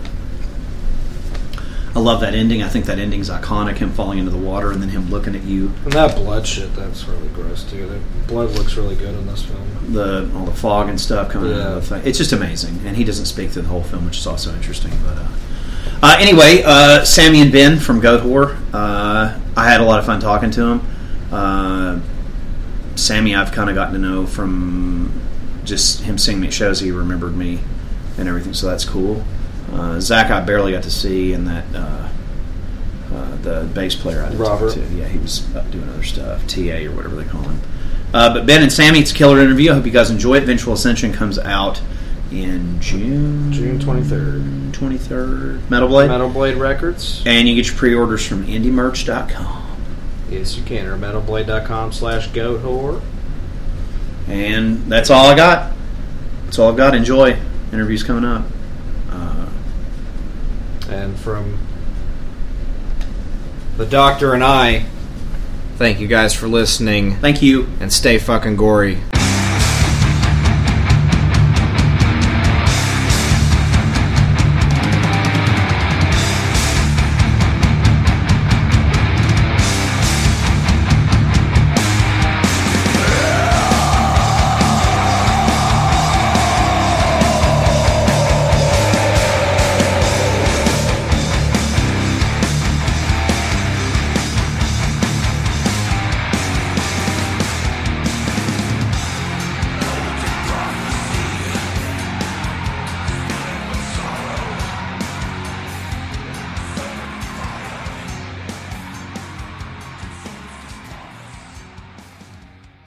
All right, this is Doctor Vincent West with the Phantasm Podcast, and I'm here with... I like the way this is going already. Yeah. Oh, yeah. Doctor Vincent West, that's me. With the Phantasm Podcast. Podcast. Yep, that's me. That and is a great introduction. Well, thank you.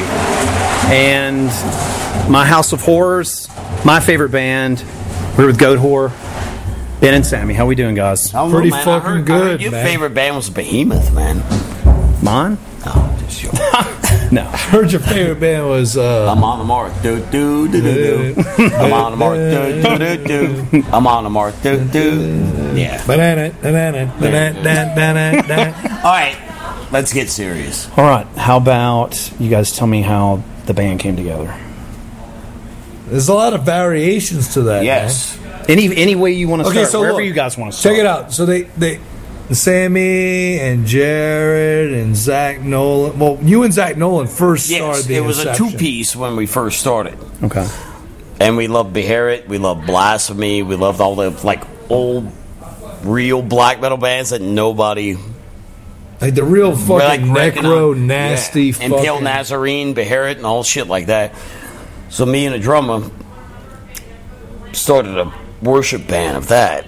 Then it just kind of evolved into, you know, well, let's try to sound like Celtic Frost and Venom with that vibe. And so you had, then at that point, you had like Sammy, and Zach that Nolan, ben, that was Ben Stout, the Ben Stout, and Pat, Pat Bruters, and Jared. Yes. And then Jared quit, and I was singing at the time. And in Baton Rouge, I tried to fight seven dudes oh, in a bar, God. and uh, like I said, uh, that was that bar. It was like near the the, the uh, L S U campus. Yes, and needless to say, what started the brawl? I don't even remember. Okay, gotcha. It was a catfish sandwich. Oh, okay. Needless to say, I didn't win that fight. Uh, yeah, I don't think I. So I got my jaw broken, so I couldn't sing, and we had a bunch of shows booked. And my good friend Ben Falgu was like, I'll fill in for the shows because your jaw's broken. Right. And it just it just kind of fell into place and was like, why change it? This okay. is great, you know. And from there, everything just kind of fell into know, place. A few change of members here and there, and things evolved, okay. and things, you know. And your, your first record label, you want to talk about? No, I don't want to talk about that. Okay, we're not going to talk about that. I do not want to talk about them at all. What about the what about the, the album? We can start with the first album, though. Can't we can talk about the first album? Oh, uh, Eclipse of Eclipse, yes, please. Yeah. Fantastic. Good, great experience. It's a great record. You know what the first... You Hell know of a what's debut. Funny about that record is the first time when we did the demo, we all went in and we were drinking fucking beer and shit. Yeah. We were drinking beer, and then we came back and listened to it like... Sounds uh, like shit. This sounds like shit. We need to redo this. We brought like a case of beer. And Sammy was like, you know what I heard if you drink beer? Doing vocals is really cool. And we did the vocals for the fucking record, and we're like, oh, this sounds, it sounds terrible. Like garbage. Let's redo it. Well, it did work for the Ritual Killer record, but that's a completely different story. But well, yeah, so we did that. I mean, it was basically... The serenade, Serenades to the Tides of Blood, the demo, there's demo. a bunch of shit that's... That's on basically, like majority of that is on Eclipse really? of Ages into yes. Black. Okay. Except for like a few songs here and there. Well, now...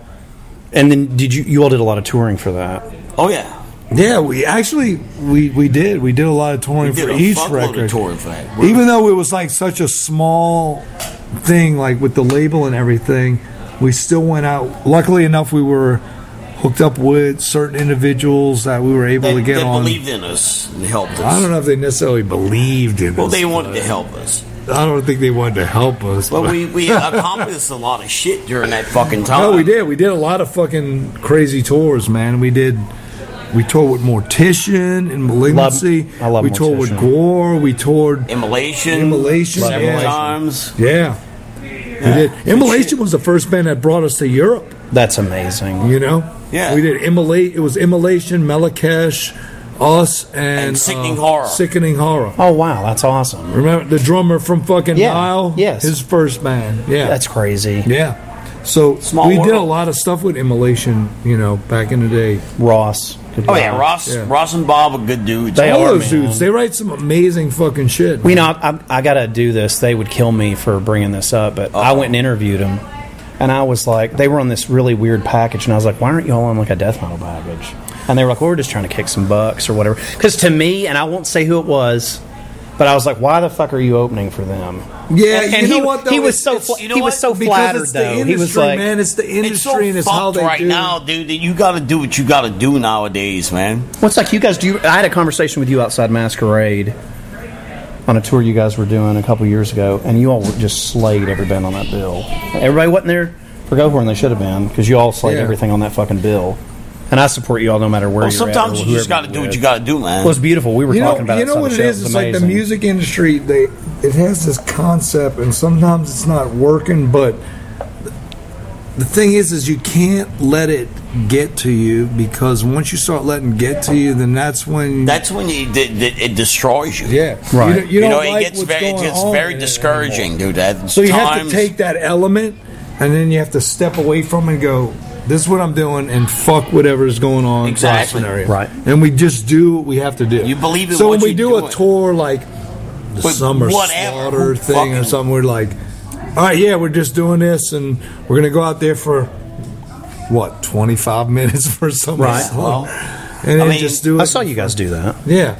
Well, and I mean, just go some, out there and do it, and then afterwards just have a good I mean, time. Some kid like, out there would be like, that's not exposed to this kind of stuff, would be like, wow, that's that's way heavier than what I've been listening to. Oh yeah, yeah, it's beautiful. And I'm not going to name any other bands. Or well, no, you have to understand you have a, you have a younger generation growing up. Oh yeah, and they're being confused by what the business wants them to know. What right. is what's metal? What's been spoon fed? You know what I'm them, saying? You know? Right. So then you have bands like us and like. Destroy six six six yeah, yeah, and Toxic Holocaust. And Watane and yeah, fucking... Yeah, and the list goes on and on. And Judas you know? Priest and things. And, oh, yeah. And these kids go to these shows and they're like, holy shit, this is... Right. You know, this well, is... It's, it's what's special everything about comes you guys, full circle. I like that because you'll get know? on a bill like that and then you can... It's education. Yeah. For the people that know, then they love it. It's all about people that have never heard the Plasmatics or Venom before. Yeah. Or Celtic Frost. But anyway. Enough. So, Uh, funeral dirge for the Rotting Sun, which I saw you guys here yeah. over at a little place called Blue Cats. Yes. Right yeah. Oh, yeah. I remember that yeah. show. Uh, twice, I think you all played Blue yes. Cats, or just once? Yeah, we played twice, there twice. Yes. We played there once with on Super, our own headlining, and, and we played, played there with Superjoint. Super yeah. yeah. Yeah. It was good shows. That record was a unique record. There was a... There was, there a, was very uh, dark times yeah. during that record. Because that was when he got in his accident and his legs were broken and he was going through a massive depression. I didn't know about any of that. Yeah, and yeah. I was going through a very heavy uh, yeah. drug addiction fight, which I that record was I would really say that I overcame. In, in so many different yeah. ways. It's yeah. a very dark record. It's a great record. It's it's the first one I bought. Yeah, I no, I, I mean, I agree. Was, Even like when we recorded, we recorded at a studio that was... Like relatively unknown, basically, and kind of haunted in a yeah, sense. Oh, dude, yeah. yeah. yeah I can okay, so look, it was two levels. Okay. Video, dude. It was two levels. There was a ground level, and then there was an upper level. And what they did was usually, like when bigger bands or whatever came in, they would rent the upper level, and they would stay in there, and they would go downstairs and record and everything. Well, we weren't staying there, but there was some nights we were late, and the guy was just like, you know what? We're, we're going to be here till like fucking three in the morning. Y'all can just stay upstairs. Oh, okay. I'm like, cool. Weird shit happened numerous nights. One night we were in the control room, and uh, we were listening to something, and the way it was like the control room, and it faced into the main room where you recorded and everything, well, but there was this hallway. And something came by quick. In the hallway, like we didn't know what it was. We just kind of, everybody kind of caught it out their eye. Nobody like a, said it was, it anything. Yeah, nobody said anything, but everybody was just like looking around. And then finally, somebody said, "Hey, man, did you see that?" And they're like, "Yeah." I didn't want to say anything. And then there was one night we were in there, and upstairs, we heard it sounded like a hundred people running back and forth. Jesus, like you were trying to sleep? No, we no, were, we were, were downstairs recording. Down, we were listening we were down to music, the, yeah, and the top floor was like all the fucking oh, sleeping area. Jesus. So, like, you downstairs where everything's being recorded, right. The upstairs was all, like, fucking beds and stuff. Right. And it literally sounded like an army charging up there, and it's like me and him and the guy that was producing the record, just like we were doing some vocals with Dave Reynolds. Yes, and it was like three o'clock in the morning, it was completely quiet, and all of a sudden it sounded like an army charging upstairs. It's like, yeah. what? It was the- like they were right running back yeah. and forth upstairs. The thing about the place was, it used to be a you could, there was two ways to get upstairs. You can go in the front door, up the stairs, in, but in the back part of the studio, there was a spiral staircase that went up. It was that metal yeah. spiral staircase that went yes. up onto the top floor. That was the only two ways to get wow. in. And after that happened, we went up, and it was just there was nothing up there. Silence dead up there. Silent. Nothing. But it and was like... The- People, like, running and moving back Dude, and forth. It was insane. There. there was that one night where I was doing guitar tracks, and, like, all right, you have the the mixing board or whatever, and there's a piece of glass, and you can look in, like, where you record the drums yeah. and the guitars and amps and stuff, and you have that glass between, like, the control room and where you record. Yeah. And, like, when you push your hand against a piece of glass when it's really cold, you can see the frost around it. Okay. One night... Me and the guy that was producing the album, like, something weird happened to where the amps, like, everything just shut down, and it was just a handprint of, like, the frost against a glass. It's weird. But yeah. when we come to find out afterwards, it used to be a bookie house back in the day. It was, like, okay. a gangster bookie house, and oh, some shit. rival gang came in and, like, mowed down, like, forty motherfuckers just in there and just kill them all. Where's the studio at? Uh, it, it's in New Orleans. It's like going it's, out. It's not. Na- Ka- it's Katrina. Not Katrina destroyed. Oh, yeah, yeah. Okay. When, it, when Katrina came through, the whole bottom level got flooded. They didn't rebuild it or anything. That okay. place was like just, fucking haunted as shit, dude. But it was it was unique. It was a unique experience. That whole record, like, like looking back at that record, it was very unique just because of everything that was. The going whole on scenario was going on, and then even like where we recorded it and everything that right. happened with it. You know, it's. It's a great record. I think it stands out. It's it's fun to listen to. It's, yeah, yeah. It's different because every every time you listen to it, it's I don't know. I hear different stuff on that record because I listen to it on headphones. Yeah, it's like, it's, di- it's very different, man. My C D and listen to stuff. So, yeah. so it's yeah. good. And you did a lot of touring for it. Yeah, and that's when you. So you finish that, and then we move on to Haunting Curse, and you got yeah. And so that was like, our first one with Metal Blade yep. Records, yep. and the first time we were able to actually sit down and. Do shit proper. Saw you guys at the Muse on that tour? Jeez, probably. Yeah. Oh, dude, yeah, we used to play the Muse a lot. Yeah, I saw you several times dude. there, and that was that thing's long gone. I that think. was all. Thank I goodness. Mean, yeah, it was that. God, I don't I hate know that but, fucking place, man. I'll tell you a funny story. I was there one time, not to see you guys. I was there to see Vital Remains, and this is when Glenn Benton was fronting them, and he got there, and they didn't pay him, and I saw him just go. Oh yeah, we know Glenn. It was fun. All this, I never got to see that. It actually horrified me at the time because I was like, "He's going to fucking kill that whoever it was that booked stuff or whatever else." Because he yeah, went, yeah. he went bananas. Glenn gets a little intimidating when he doesn't get his. That was the place though. When he doesn't get his money yeah. all the time back in the day. Yeah, I mean, dude, we played there with thirteen forty-nine. I know? Saw that. It was like fucking. That was the place to play in Nashville. I yeah, hate that place in Nashville. It just Nashville has like. I think the only thing that's left there, the one I used to go to shows in the nineties, was is uh, oh, what's that place near the? It's near the. It's about two blocks from a liquor store and a hustler store. I'm trying to think. It's like Exit Inn. That's it. Yeah, yeah. Exit Inn's like the last. Yeah, place. Yeah, that place is awesome though. It man. is. We went and saw Belphegor there last yeah. year, but it was when we went. When we when it. Was, It, it was cool, I did, you, and I saw you out the Muse, so that was a. I don't really. They don't, I think that, that one place, Exit Inn's really the only place that I would still go to there. But your pedals, you didn't just wrap it all up. Yeah, just make sure everything. Stop it. Haunting Curse. So yeah, it's. I love that. I love that record. Yeah, that that's was definitely. Record, well, also too, that was the introduction of.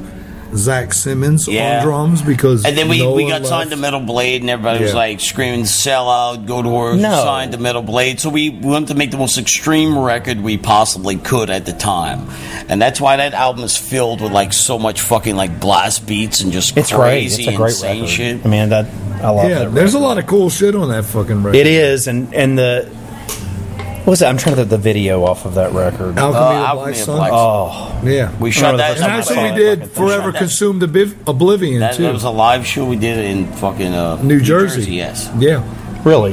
Yes. Now, now, who all did you all tour with on that besides? Jeez. Oh, we toured. Fuck, oh, man. Where do you want to... I wherever. I can't even remember. A memorable that, You know what, maybe? though? That was a weird moment in, That's, like, we music. toured with Celtic Frost on that album. Yeah, yeah. That's a very memorable one. And Venom. Eleven and, years ago. And Emperor as well. Yeah. Really? So that was yeah. a very that was a very good year. For That's us. awesome. Now, was that in that was in Europe? I'm assuming. No, no, all that here. was in the really all U S. Well, yeah, Emperor only did like a few shows. They did a couple of shows in California. Wait, was that that was that the last Celtic Frost record? And you all did? Yep, Monotheist. Yes, Monotheist before Masquerade? It turned, before it turned into Triptychon. Yes. Yep. Okay, so cool. That's cool. I like that record. I don't yeah, like that record's awesome, yeah, man. Dude, anything yeah. Tom G. Warrior does, it's good. He can do a yeah. he can do a fucking pop record. I love it, man. That's it. It's good stuff. And then so y'all. Uh, what about Europe on that tour? Haunt and Curse. Uh, we, that's what we, we went with. Immolation. Yes, that's Immolation. Yeah. The last bit of it. All right, I'll be right back. Okay, sure. the. Shit. So the rest and the rest of that you would do. The, you can talk about uh, recording Haunt and Curse. And talk about like. Oh yeah, well that's that's our first introduction with Eric Rutan and going to Mana Studios. I want to well. talk to you about Eric a sec. This is I'm a huge fan. Yeah, I, yeah. To me, and I don't know what you guys think. To me, he's the because I'm a big death metal, old death metal, not old, just the old you know the Tampa stuff. Because I'm from uh, Florida, I grew, from Canada, but I grew up in Florida. Big Tampa Bay Lightning fan. I mean, that's my area. That's my, my all yeah, the Tampa yeah. shit. But, you know, Scott Burns was the man back in the day. To me, Eric's like the guy now. No, dude. For death metal Eric, bands. Eric and Rutan I, is amazing. You know what? I started... The the first time I went to Rutan was with Soylent Green. No, sh- I... You know? That's right. He did... You uh, know, he did... He did uh, Confrontation. Yes. And then he did Inevitable Collapse. But Confrontation was before we even did Haunt and Curse. And so we did that, and then I was telling the dudes in Goatwhore, well, you know, maybe we should go to Eric Rutan and, and try some things out, you know? And it was cool because with Eric, he, you know, his involvement with so many different things like, uh, you know, Morbid Angel when he was in that, and oh, yeah. Hate Eternal and everything like that. So there was that thing like that, and it, it just evolved. And so we went with him, and then after that we did... You know, Carving Out the Eyes of God. We did Blood for the Master. We did Constricting Rage of the yep. Merciless with him, you know. Because we had this little thing going on that, you know, we all kind of had this idea and we were on the same page with things, yeah. you know. And that doesn't reflect anything with, like, the new stuff. Oh, no, we'll all. get to that. I just yeah, yeah. I just wanted to ask you, do, do you agree with me that he's like the modern Scott Burns? Oh, yeah. For, especially for death. Well, you know See, what? You I guys- don't wanna, I don't want to say that because the thing with Scott Burns was... Like, I, I remember all those records when I was a kid growing up, oh, coming out, that came out of there. And everything started to sound very sim- similar. Yeah, you that's know what true. I'm it's true, it did. But. With Eric, he can, he's kind of, he's like that, but everything doesn't sound no, the same. No, no, no. You know? I mean, because he, no. he yeah, went from doing, saying. like, Us to Cannibal Corpse to Madball... You know, to Agnostic. Right. He did Agnostic Front even. You know what I'm saying? Man, I love that. Yeah, Belphegor. So he had a lot of variation going on. So he did a lot of different things. And I think that's what really helped him out a lot was doing the impact of all these different variations of styles to kind of branch out what he did as an engineer. Well, I was you know? excited as a fan when you all went to him initially because I was like, being the big death metal fan and me knowing him from Morbid Angel, I remember seeing him. In this venue, that the big room over there in ninety-three on Covenant, you know, he was the live guitarist or whatever, and it was, it yeah, was yeah. fucking amazing. And just, I was a big fan of his in general, but it's like, I, it was interesting because I've noticed a lot of people have stopped. Not, no, I'm not saying that's why you guys did, but I know, like, when Cannibal did, it was like noticeably different to me. Yeah, like, but Cannibal's like, there now doing a new record. Are they doing it with Eric? Yeah. They went back to Eric. Yeah. Everything comes. No, it's it's fun. Circle, no, the reason you know? it's funny is because the last time, because I can't get Paul to do this podcast, but I've known Paul for years. And when I was like, he was like, "What do you think of the new record?" I was like, "Dude, I can't do the Mark Lewis Whitechapel production on it." And he was just like, "Oh, no, man, you know what? I, I think." I mean, I just, I kind of got it. I mean, I didn't fuss it, but he was asking me, and I was not going to no, lie no, no, to him. But I know. think, I personally think that sometimes, you know, bands go along and they want to just. Mix they it up's what he told yeah, me. Yeah, they but. mix it up, try something different. You know, I don't want to say, like, you know, that old saying, like, if it's if it ain't broke, don't fix it. But within music, every engineer, the way they hear things and the way they yeah. participate in the recording right. is different for every band. So with that aspect, I, I just think that, you know, Cannibal Cannibals have been doing shit for a long time. Oh, dude, yeah. Look how, I mean, look how Scott long... Scott Burns. Look, we were talking about Scott Burns a minute. Look how long Cannibals been doing things, you know, in ge- in general, with every record they've done. I mean, they've went through, like, Colin Richardson. Oh, yeah. Fucking, um... Shit, what's his goddamn name? I, I got off talking about Scott remember. Burns and was talking about Eric Richardson. But anyway, yeah. Cannibal Cannibal shifted so many different times through so many different things. Oh, so yeah, definitely. They're still, I mean, it's amazing that they still exist and do what they do. It is. They're still the, the best name. At what they yeah. do. It's they're, they, yeah. they are. But in all my that, opinion, they're still the best death metal band that exists. They're nowadays. Great at what they do. And, you know, I'm, I always I always feel weird when I, t- when I, when I talk to... Uh, When I talk to Paul about stuff, because, you know, he's... And there's stuff I won't talk about in here, but he's... Because he knows I'm a fan of all of it, you know. Yeah. We had Chris Barnes on the podcast a while back. I'm a huge fan because I love their first four records. Yeah, to I mean, me, we grew up that, on the first that four stuff records. Is fucking yeah, nasty, and I love his lyrics. I mean, lyrics. The bleeding, you can't, fuck, you can't fuck with the bleeding, dude. That's a no, great No, album. no, no. Well, you know my favorite... I mean, not to take anything away like, from Corpse Cry. I love George. I love him, but... Butcher at Birth. Oh, man. You know, but there's something special about life. The bleeding. See, for me, it's Tomb. Tomb of the Mutilated was... It, that was probably their most extreme. I'll, I'll share this with you guys. We, we had him on the podcast. I was talking to him. We were doing a Skype interview. And I got him talking... I couldn't believe I got him talking about Cannibal, what he did. And he was like... He goes, the song Necropedophile. I literally was so pissed off when I was living down in Tampa at this... Uh, elementary school across from me, I literally went and recorded those kids playing and then wrote the song. So think about that. I mean, it's fucking... I mean, think he's about, just sick, and I love that. that. Yeah. I was like, yeah. you know... And to me, it just... I love the old logo, you know, the original logo. I oh, love yeah. his logo. I love that, and just... Yeah. But I love all of it. I mean, I love George... I like George, and he's a monstrosity, but it's just... I don't know. It's weird. It's like... A lot of people got my ass about doing that interview with him, but it's like, man, he's the original singer of that band. Like, if you're a fan of Cannibal, to me, it's... I like all of it. Well, yeah, yeah, of course. You know, you but need those, to ask him those, those, those first four records were just nasty. Yeah, no, I agree. Great, I agree. I remember, dude, I remember when I bought uh, Eating Back to Life for the first time. Oh, my God. It was fucking intense. That's a great record. You know? It and is. And then Butcher at Birth came out, and then Tomb of the Mutilated. It was just like... They just kept boom, nailing it. Boom, yeah, it was boom, like, it was like, holy fucking shit. Yeah. I mean, I remember going to...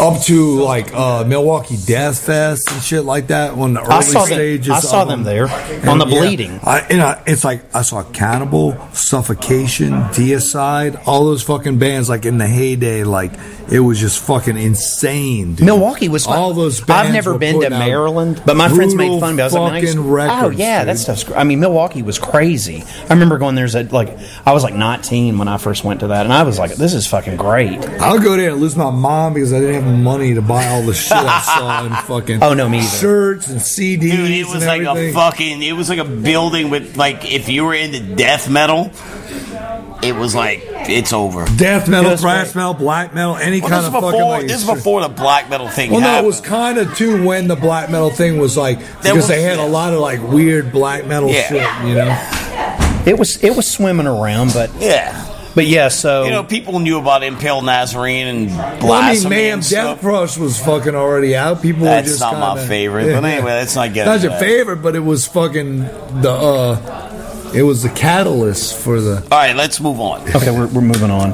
We're gonna start now with uh, Carving Out the Eyes of God. When the big change happened. When the big change happened. Carving Out the Eyes of God. Yeah, that was a shift. That was a yeah. big shift, man. Dylan. Yeah, mopeds in there. Ride them around. Yeah. yeah. That was that was a big shift, man. Yeah. That's it's, when we put on our uh, big boy black and roll pants. When we were like, you know, we, we ain't worried about doing a bunch of blast beats and trying to play a million fucking miles an hour.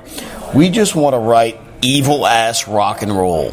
And that's and when that's, that's when Sammy sat down with Eric Rutan and said, "You know what? My guitar I have sound this guitar sounds like sound, shit, and I need it to need sound fi- like a, a fucking chainsaw. You need, you need to fix it, Eric. You need to fix it." And but he Eric did. knew. He Eric did. knew. Eric knew. It wasn't. When we first went to Eric with Haunt and Curse, he... Well, there was some... No, Shit he, was, that happened. He came from the school of like Morbid Angel and Hate Eternal. Oh yeah, and then we stepped into there, and Goatwhore was more like. But there was other things. A that, punk band playing heavy metal. But there was other things that. You know, on that's what metal. I liked about. You know on, what I'm saying? It was like he took your old. But Rutan, Rutan didn't really understand that concept. There was other just things yet. That, that came into but play on when that we got situation. In there with him. Then he started to go, "Oh, I see what's going on." It was like on, Rutan. You know? All right. We getting ready to come in there in a month, all right? Right. All we want you to listen to is fucking Two Megatherion by Celtic Frost. And you'll get it. You told him to listen that's to that. What we, yes, yeah. That's what we told him. You know? And, you know. And he did. I mean, dude, well, Rutan's yeah. great. The, the thing about Rutan that was fucking awesome is he gets as the best we went along, he kind of molded with us. He became, like, part of the, the situation. You like know he, what I'm saying? He stopped... thinking of us like this technical death metal band, yeah, and sort of embracing what we are, yeah. Basically like, like a, bla- dirty, a, bla- a black and roll, not perfect, yeah. Fucking rock and roll meets fucking black metal. I remember death some metal, nights you know? Listening in the control room with me and Rutan, listening to like the Ramones and the Plasmatics, and I was like, "You understand what I'm saying?" He's like, "Hey, this shit's fucking awesome." And from yeah. having from having Eric Rutan, Mister Brutal Heavy Death Metal Dude, me and him listen to the Plasmatics and the Ramones, he understood, you know. He start y'all got him to get it, what you were trying to get well, out of him. Like I said, he got I think we both you. worked together on that. It's beautiful. Yeah. We had what we liked and he had what we what he liked, and we mixed it and blended it, and that's how we started to work on things. And everything with it, worked you know? out perfectly. Because He, like Sammy was saying, he had this thing like the Morbid Angel, like solid, yeah, precise, like, you know, fucking. He, you know he, what I'm saying? Like you listen to like Altars of Madness and Blessed Are the Sick and Domination and all that, and you hear that precision. But we came in there. We're not that kind of band. We're not that kind of no, band. No. We're kind of sloppy at times and shit like that. But well, I mean, Angus Young, you know. Yeah. Oh yeah. It's like A C D C meets Dark Throne. You know what I'm saying? I can see. Yeah. It's but that it took, was that took, was the thing. It, it took was, a little while for Eric to yeah. understand that, and when he grasped it, he grasped it yeah. by the fucking balls. And it was funny because after we did records with him like that, and he'd be doing some other record, he goes, "You know what? I'm kind of using like a Goatwhore technique with this record." He would say that to you guys. Yeah, yeah, yeah. Fucking awesome. You know? Because it would it would be like, oh well, this is another. Because the thing is, is like this is another variation of how to do another band.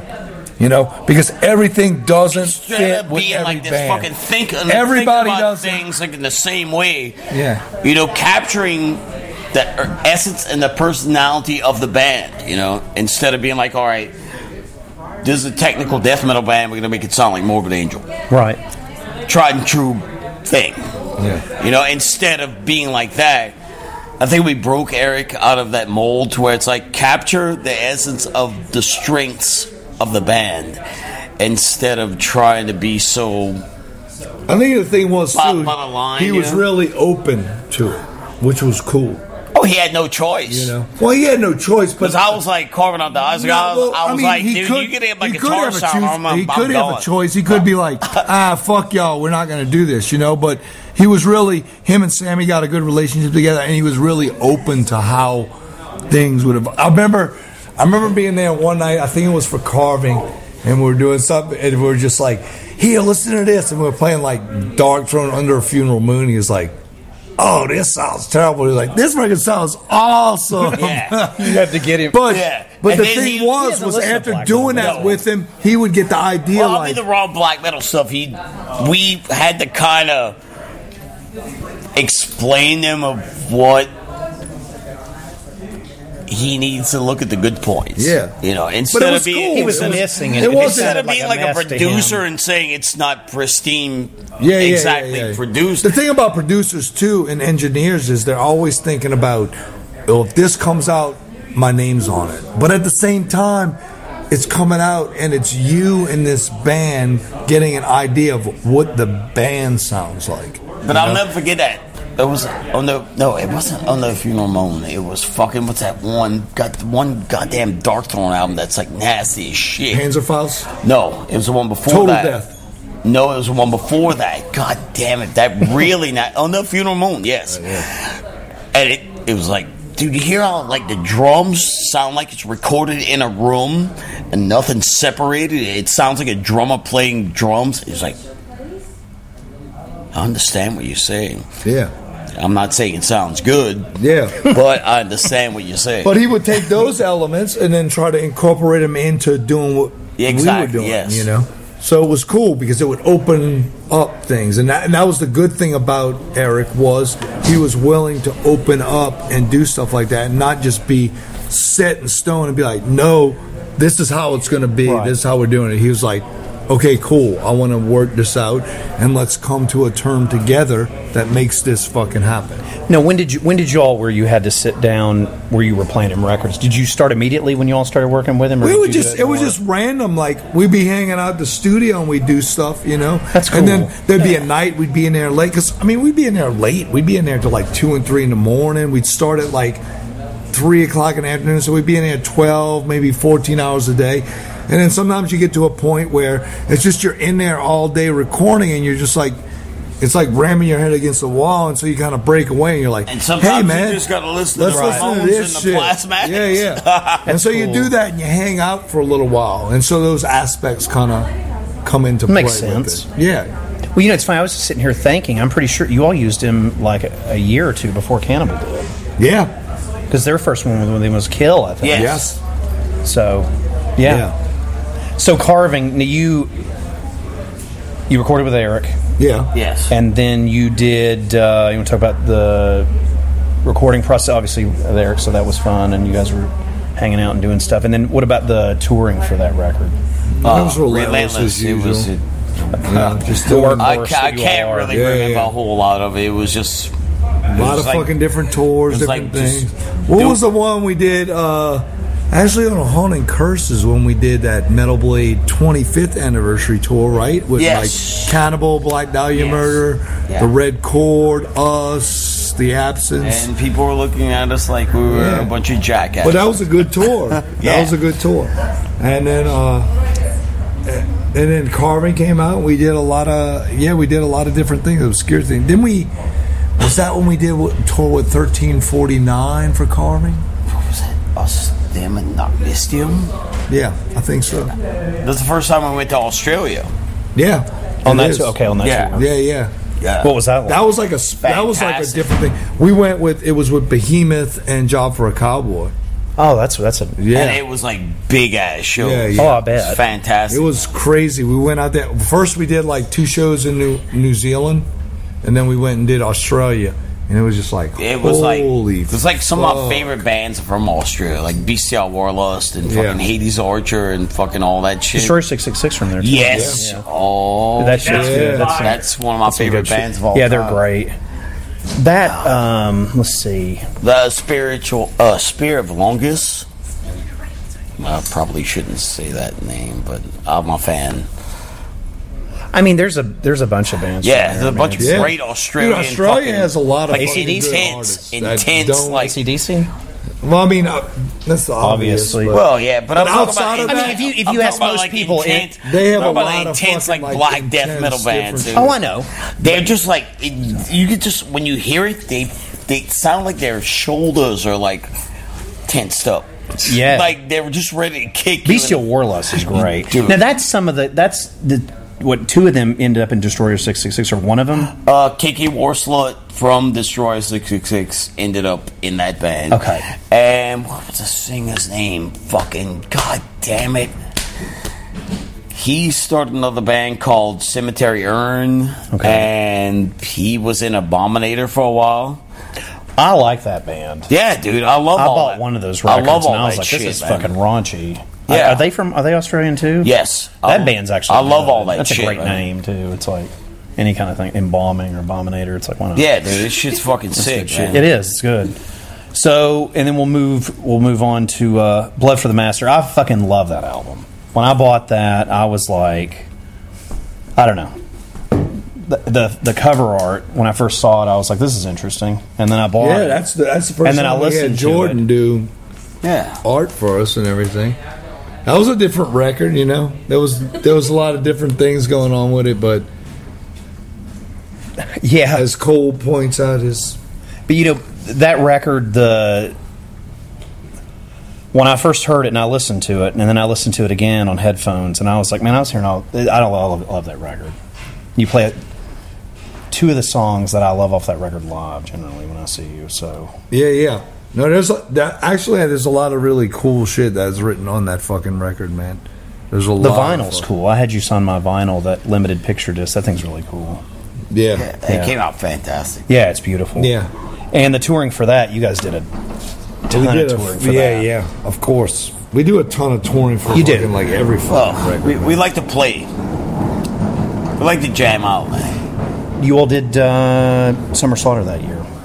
Yes. No. Didn't we do Summer Slaughter like two years? You did it like double. Unfortunately, yes. Yeah. You did.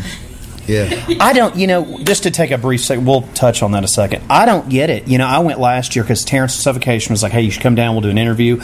And we go there, and I was in hell through most of it.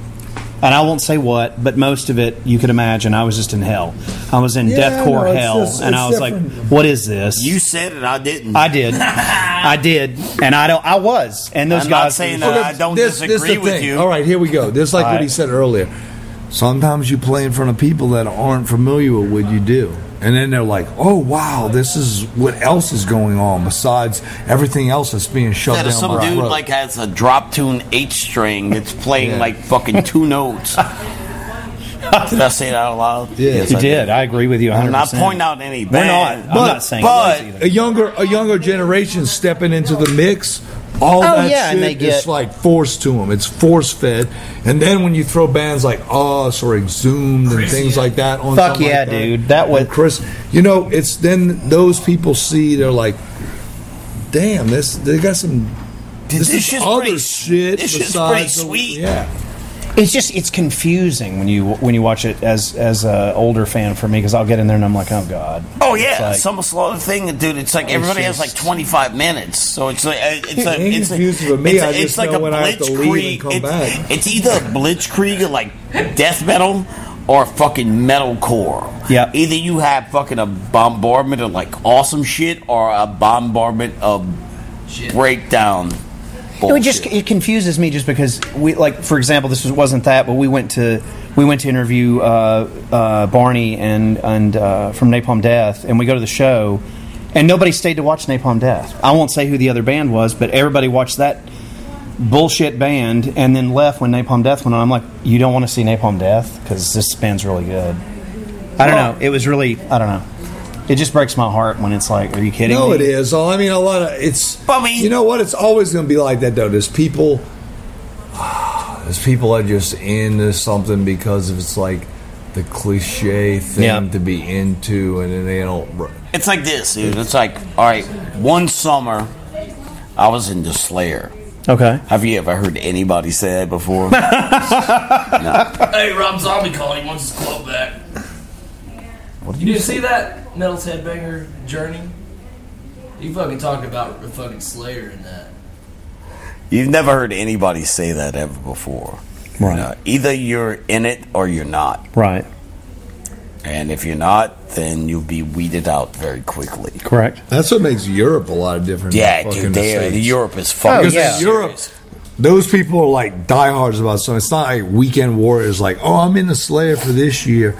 The motherfuckers are in the Slayer for a lifetime. Oh yeah, you know they're in the Iron Maiden for a lifetime. They're in the fucking yeah, dude. They're like you know, they're like serious. It's like constant. Where in the States, a lot of time it's more of like a it's more of a trend and yeah. how cool you want to look hanging out with certain people. But anyway, let's not talk about that. Well, move on to the next question. We will move on. Uh, And you did a lot of touring for Blood to the Master. I'll just wind it up on that. And yeah, we did. I love that record. Let's basically say we've done a lot of touring for each you do. fucking record. But I just, I love that record. I don't know, there was something special about that record. That's my favorite Goatwhore album. I don't know if that's weird, but I love that record. No, I mean, it's everybody's really got, got their own. It's fucking awesome. Yeah. Everybody has their own opinion. I love that record. record. I just really like it. It's my cat's favorite record, believe it or not. Fucking Willie. Willie loves that record. It's a great record. Uh... Constricting Rage of the Merciless. What a there's another one. The artwork. I was like, Jesus. Yep. And I was Jordan again, just stepping in. We just evolved and evolved. Everything, everything from the beginning to now is a it was complete a complete evolution fucking. Process. It was a complete plan thing. I wouldn't say necessarily plan. Well, we had we had a we had a good idea when we started. Plan slash learn slash evolution slash. It was, you know, it was I like. I personally like going back and and going through every single record and seeing how, you know, Sammy has become more and more of an evolved guitar player, and Definitely. how Zach has evolved from Haunting Curse until, you know, the even the newer record, Vengeful Ascension, as a drummer and what he's brought to the table and the things he's done. Right. And the same, you know, like when James played on stuff, you know. When T A plays with us in a live, the whole evolution of it is like you sit there and you listen to it and you're like, holy shit, this is fucking crazy. This is yeah. There's a process. It's not it's not necessarily planned. It's just the way things fall into place. Yeah. But I can tell you some weird shit about that album. I'd love to hear that. That uh, wait, wait, that Circle Evocation, where it has the words and it has like a. Sat, yes, Saturn, Saturn stuff. I remember I was. It felt like I was sleepwalking, and I was practicing some uh, heavy stuff at the time. Okay. And I remember just on my altar at home, just like scribbling that at the time. Okay. And my wife just like, what the fuck are you doing? And that's that Circle of Evocation with all that. I guess Azazel was uh, speaking to me at the time. I mean, it's some... We were hanging out one night outside of Masquerade, and I remember handing you something to sign, and you're like, I will not sign... Somebody was trying to get you to sign. You were signing stuff for people, but they were trying to get you to sign on something on that marking. No. And you were like, absolutely not.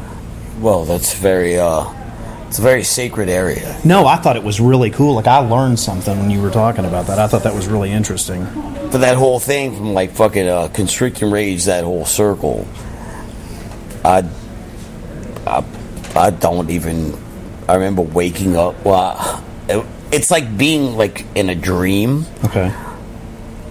And just... It's hard to explain, man.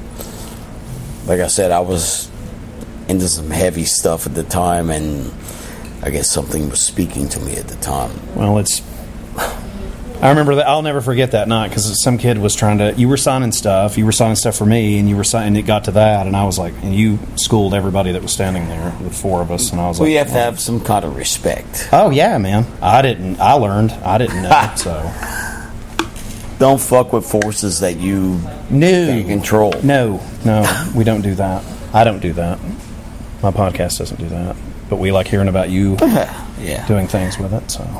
But yeah, that record's great, and you all did, again, an ass load of touring for it, tons of different tours. Yeah, there was a bunch of shit we did on that one. My favorite uh, show that I saw you all do on that tour was uh, a couple years ago. You played at the Earl. I always go see you when you play there. The Earl. I love the Earl. The man. Earl's great. Was that with uh, Black Breath and Ringworm? Yes, and yes, yes. And then we played there a couple of times before that. Yeah, yeah. Theories. That place is great, yep, yeah. man.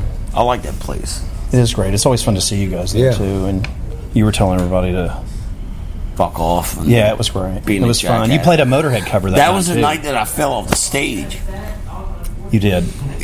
I just remember you came out to Venom. You came out...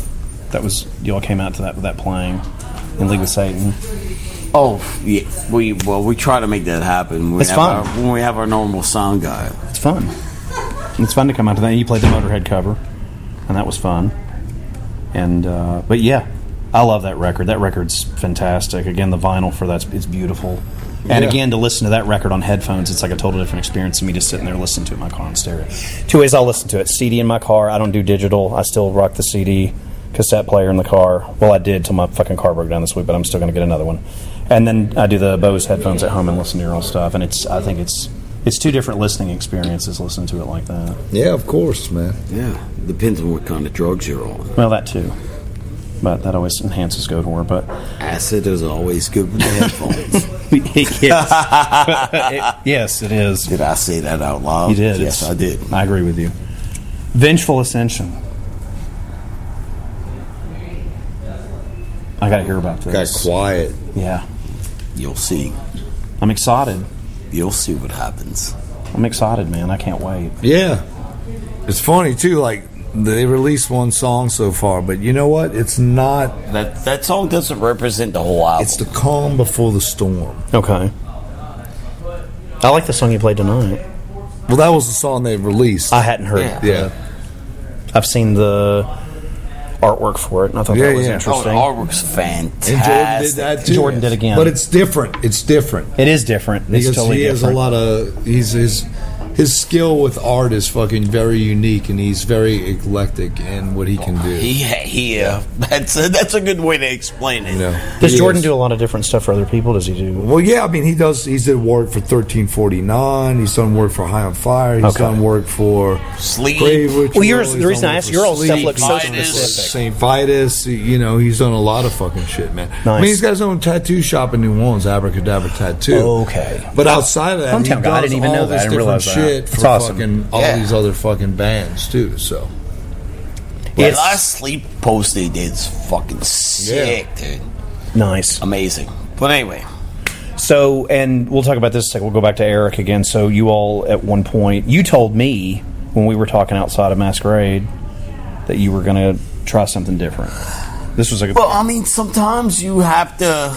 No, it's good. It's good. We were kind of talking on it earlier, and you you, you have to get out. Your com- you need to get out your comfort zone. Yeah, exactly. You yep. have to try different things. You okay. know what I mean? Yeah, totally. I mean, nothing against Eric. No, no, I love I, I love working with Eric. Eric's awesome, dude. He's great. He's fucking fantastic. But you know, sometimes you have to. Being that this album is like, I'm not gonna say it's so different. My old, so I mean, you'll hear us and you'll know it's us, but there are different elements on this new album that we've never really stepped forward with. Okay, so we just figured, fuck it, let's just completely go in a different direction with it. And did you what? The decision to go with uh, the producer you went with, what was... Well, he runs sound for us. Yeah, live. He does. The thing was... He's your he, sound guy. Yeah, yeah. Well, he's not with us right now, of course. Right. Because he's he's doing a, the new Exhumed record, but... Oh, okay. Uh, that's awesome. Yeah, yeah. But he's our live guy, and he... He knows what we sound like just, probably better than we do. He wasn't just a live dude. He's done records. He's done Gruesome and thirteen forty-nine. He probably okay, then I've got that stuff. Yeah. Like he did like... Did uh, he do the last gruesome, the first Gruesome thing? Did he, he did the, all the Gruesome okay, shit. Then yeah, I've got He all did that. The last fucking thirteen forty-nine, you know? Okay. So... The white the white one. With yeah, the, yeah, yeah, yeah. It's a good record. Massive so, Cauldron to yeah. Chaos. It's good. I like it. Yeah. So... The patch with the it. The thing was, yeah. was he had this aspect of... He he he's worked in the studio before, but he's been with us live, so he knew an element of us in a live setting that he wanted to bring to the record. Okay. So we just kind of... It was an experiment. Yeah. I mean, with an experiment, anything can happen. Yeah. You know, it the, might the it path, might fail, you know. It might succeed. But that's the jump you Ultimately, have to take. It is your decision. Yeah. I mean, I'm but so, happy. I'm so we happy planned it. We did, we did him, and then Chris Commons did the mix on it. Okay. And Mayor Applebaum did the mastering for it. You now, know what's, what else Chris done before? I'm not familiar with. him. He's actually done a lot of like different shit, like Chelsea Wolfe and. Oh wow. He's you know he's done a lot of different like things, like weird stuff. Yeah. Well, that's cool. You so, totally mixed it up. And it was funny because but like dark stuff, like weird dark stuff. Yeah, it's cool though. Joe Axler told me. What, what did Joe, Joe Axler what did plays Joe drums Axler in say? The band Theories? Okay, what did okay. Joe he also played in Book of Black Earth What's back up? in the day, but he said that. Right, that's what he said, bro. Check this out. No, I want to. He said, he said, relax. He said, what? Fuck you, Ben. What? He was saying that Chris Commons wouldn't do another metal record again. Oh, guess and, what? And then he was really. Like when Jarrett kind of he probably did brought the most it to him, metal he was like, "He's ever going to do." I'm really interested in this. What's right, wrong? This sounds good. So it's kind of like it shifted for him, you know. But it was funny because Axler, Joe Axler, was telling me he was like, "It's funny that he did y'all's record because he said he didn't really want to do anything metal again." But so, some things, you know, people hear shit and then it causes them to change. I, I've learned in doing this that you never, ever say the word never. Because you never know if it's going to yeah, come back around again. Yeah, because things will happen and you just do something that you didn't expect. And where did you all record the record at? We record it in... At Earth Analog. It's in Tolono, Illinois. Okay. All right. And it's uh, it's about thirty minutes south of Champaign, Illinois. And it's the studio is owned. You ever heard of a band called Hum? I know who that is, yeah. Matt Talbert is one of the guys in Hum, and he owns the studio. Interesting. And they still do Reel to Reel. Oh, that's awesome. And so that's what we did the record on, Reel to Reel. Very time-consuming. So, oh, bad. But it was it was unique. It was different. It was a different studio, different very, aspect, very different, you know, a different approach and everything. And like we said, we had it wasn't no ill will with Rutan or anything like that. We just it was just a different step and a different approach with things. I mean, I didn't. I mean, there's so many. Uh, I think I think it's good. I'm excited to hear it. It sounds like y'all have done some different things on it. So. Yeah, I mean, nothing um, drastic, you know, right. But I think, too, it kind of steps into the realm of presenting us I think more it's of... more darker, actually. Darker, grittier, nastier, yeah. like, kind of like us in a live setting. Well, see, know? The label, I think, sent it to me digitally, but I refuse to listen to stuff digitally. I want to hear that when I buy, I go buy the C D, and I put it in my car, and I drive around and listen to the whole damn thing, like yeah. three times. That's how I listen to Errol's records when I get them. I'm going to have to use somebody else's car now, but that's okay. Drive around and listen to it, and that's what I like to do. And then and then I get drunk, and then I pick out the songs that I like, and then I listen to all the tunes that I like. That's, and that's awesome. If, if that's what makes you happy, then fucking right, man. Yeah, man, and that's how I you know get into the new record. So, But, yeah. I, but yeah, I mean, I think it's good that you mixed it up. I mean, you went to somebody different, and then you didn't do, you know, because, I mean... You got a guy that, I mean, who the hell would ever thought that? You get that guy to mix it. I mean, that's... Yeah, I mean, that's what I'm saying. Sometimes you just do something on the You got to take a chance every now and then, you know? I think it's, it's great. Like step out of the comfort zone. Exactly. Oh, yeah. You know, instead of being the same old bullshit... Yeah, not to say anything about Eric Rutan. I love Eric Rutan, but I mean, you know...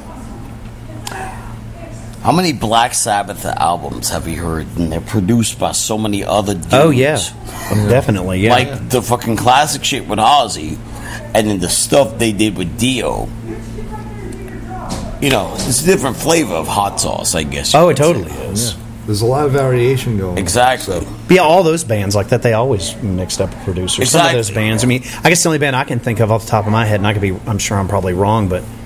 Maiden there for the longest time, all they used was that Martin Birch dude when I remember I was growing yeah. up. And nothing wrong with that. Yeah, I mean, but, if it works, it works. Yeah, you know, but but it's good to mix it up and go with something different. No, know? it is. It is. I agree. Uh, lyrically, can you talk a little bit lyrically you about talk to him about that about Vengeful, please? It's anything just, you like, we can talk devil, about about it. I don't make anything away for anybody. A lot of, Look, a lot of as devil far as, worship. As far a lot of devil worship, like true devil worship. As, as far as lyrics, it's just like the music. The music's very variant within extreme styles like black metal, death metal, like more traditional heavy metal, things like that. And the lyrics are put in place in the same fashion. All the lyrics are based on esoteric oddities and things like that and Luciferian aspects and stuff like that and mixed with... like old world literature like Milton's Paradise Lost, Dante's Inferno type shit, but then it's also blended with like my personal beliefs and ideas within that stuff. Okay. You know, but the lyrics go in with the music just like the music is put together in that aspect that it's so variant in all the extremities, and so the lyrics do that as well. I don't want to paint them into a corner because I want people to listen to the music and the lyrics in their own aspect. Because if I go ahead and say, oh, well, this song's about this, then it totally seals Hail it up. Satan. You know? you know, I mean, that's kind of I want people to have a more impactful idea of what they perceive from it on their own as an individual. Well, the artwork is what's got me. I think it's really interesting. Yeah, well, I mean, it's it's the aspect, like the idea behind that is like if you look at it, everything when you see the whole entire piece, because like the cover you see a piece, but it's this huge piece. Okay, and it's, a and bunch it's, of it's coming out come from the thing, but it's the element of every kind of like thing from like ideas of like H P Lovecraft, Dante's Inferno, Paradise Lost. Uh, what's um, shit? I'm running a blank on this. Into Pandemonium, uh, Hieronymus Bosch. Okay, you know what I'm saying? Like yes. Artists back then that these ideas behind hell and like it's the reverse of the back in the day of like the mouth of hell. They used to throw everyone in the mouth of hell and that's where you condemn. Well, right. Now everything is coming from that mouth of hell and it's rising forth. Right. And it's ascending. And I'm it's coming up. Donald Trump. God. But you know what I'm saying? Yeah, so yeah. I mean, it's because if you look at the art, it's all these different little things in it, you know. And it's you see, you see like a tentacle in it, which definitely represents a lot of H P Lovecraft there, like Cthulhu and Nyarlathotep and all those things like that. Nice. You know, his whole mythos as far as that goes. You oh know? yeah, that's so everything's in there blended, and it's coming up and it's rising up. You know, so it's it's exciting. Do you all, do you have any? What about the, the music on it when you're rotting your You'll guitars? See. So, I'm just gonna uh, wait. See. I gotta wait. Probably the most, d- probably the most darkest stuff. You gotta load this fucking gear, man. I'll help you all load the gear if you. We'll we'll finish up real quick. The most darkest stuff I've ever written in my life, uh, in a long time. Let's put it that way. All right, I'm gonna go pee. Let's go load this shit. This is Ben from Goatwhore. And Sammy DeWay from Goatwhore. And you listen to the Phantasm Podcast. Hail Satan.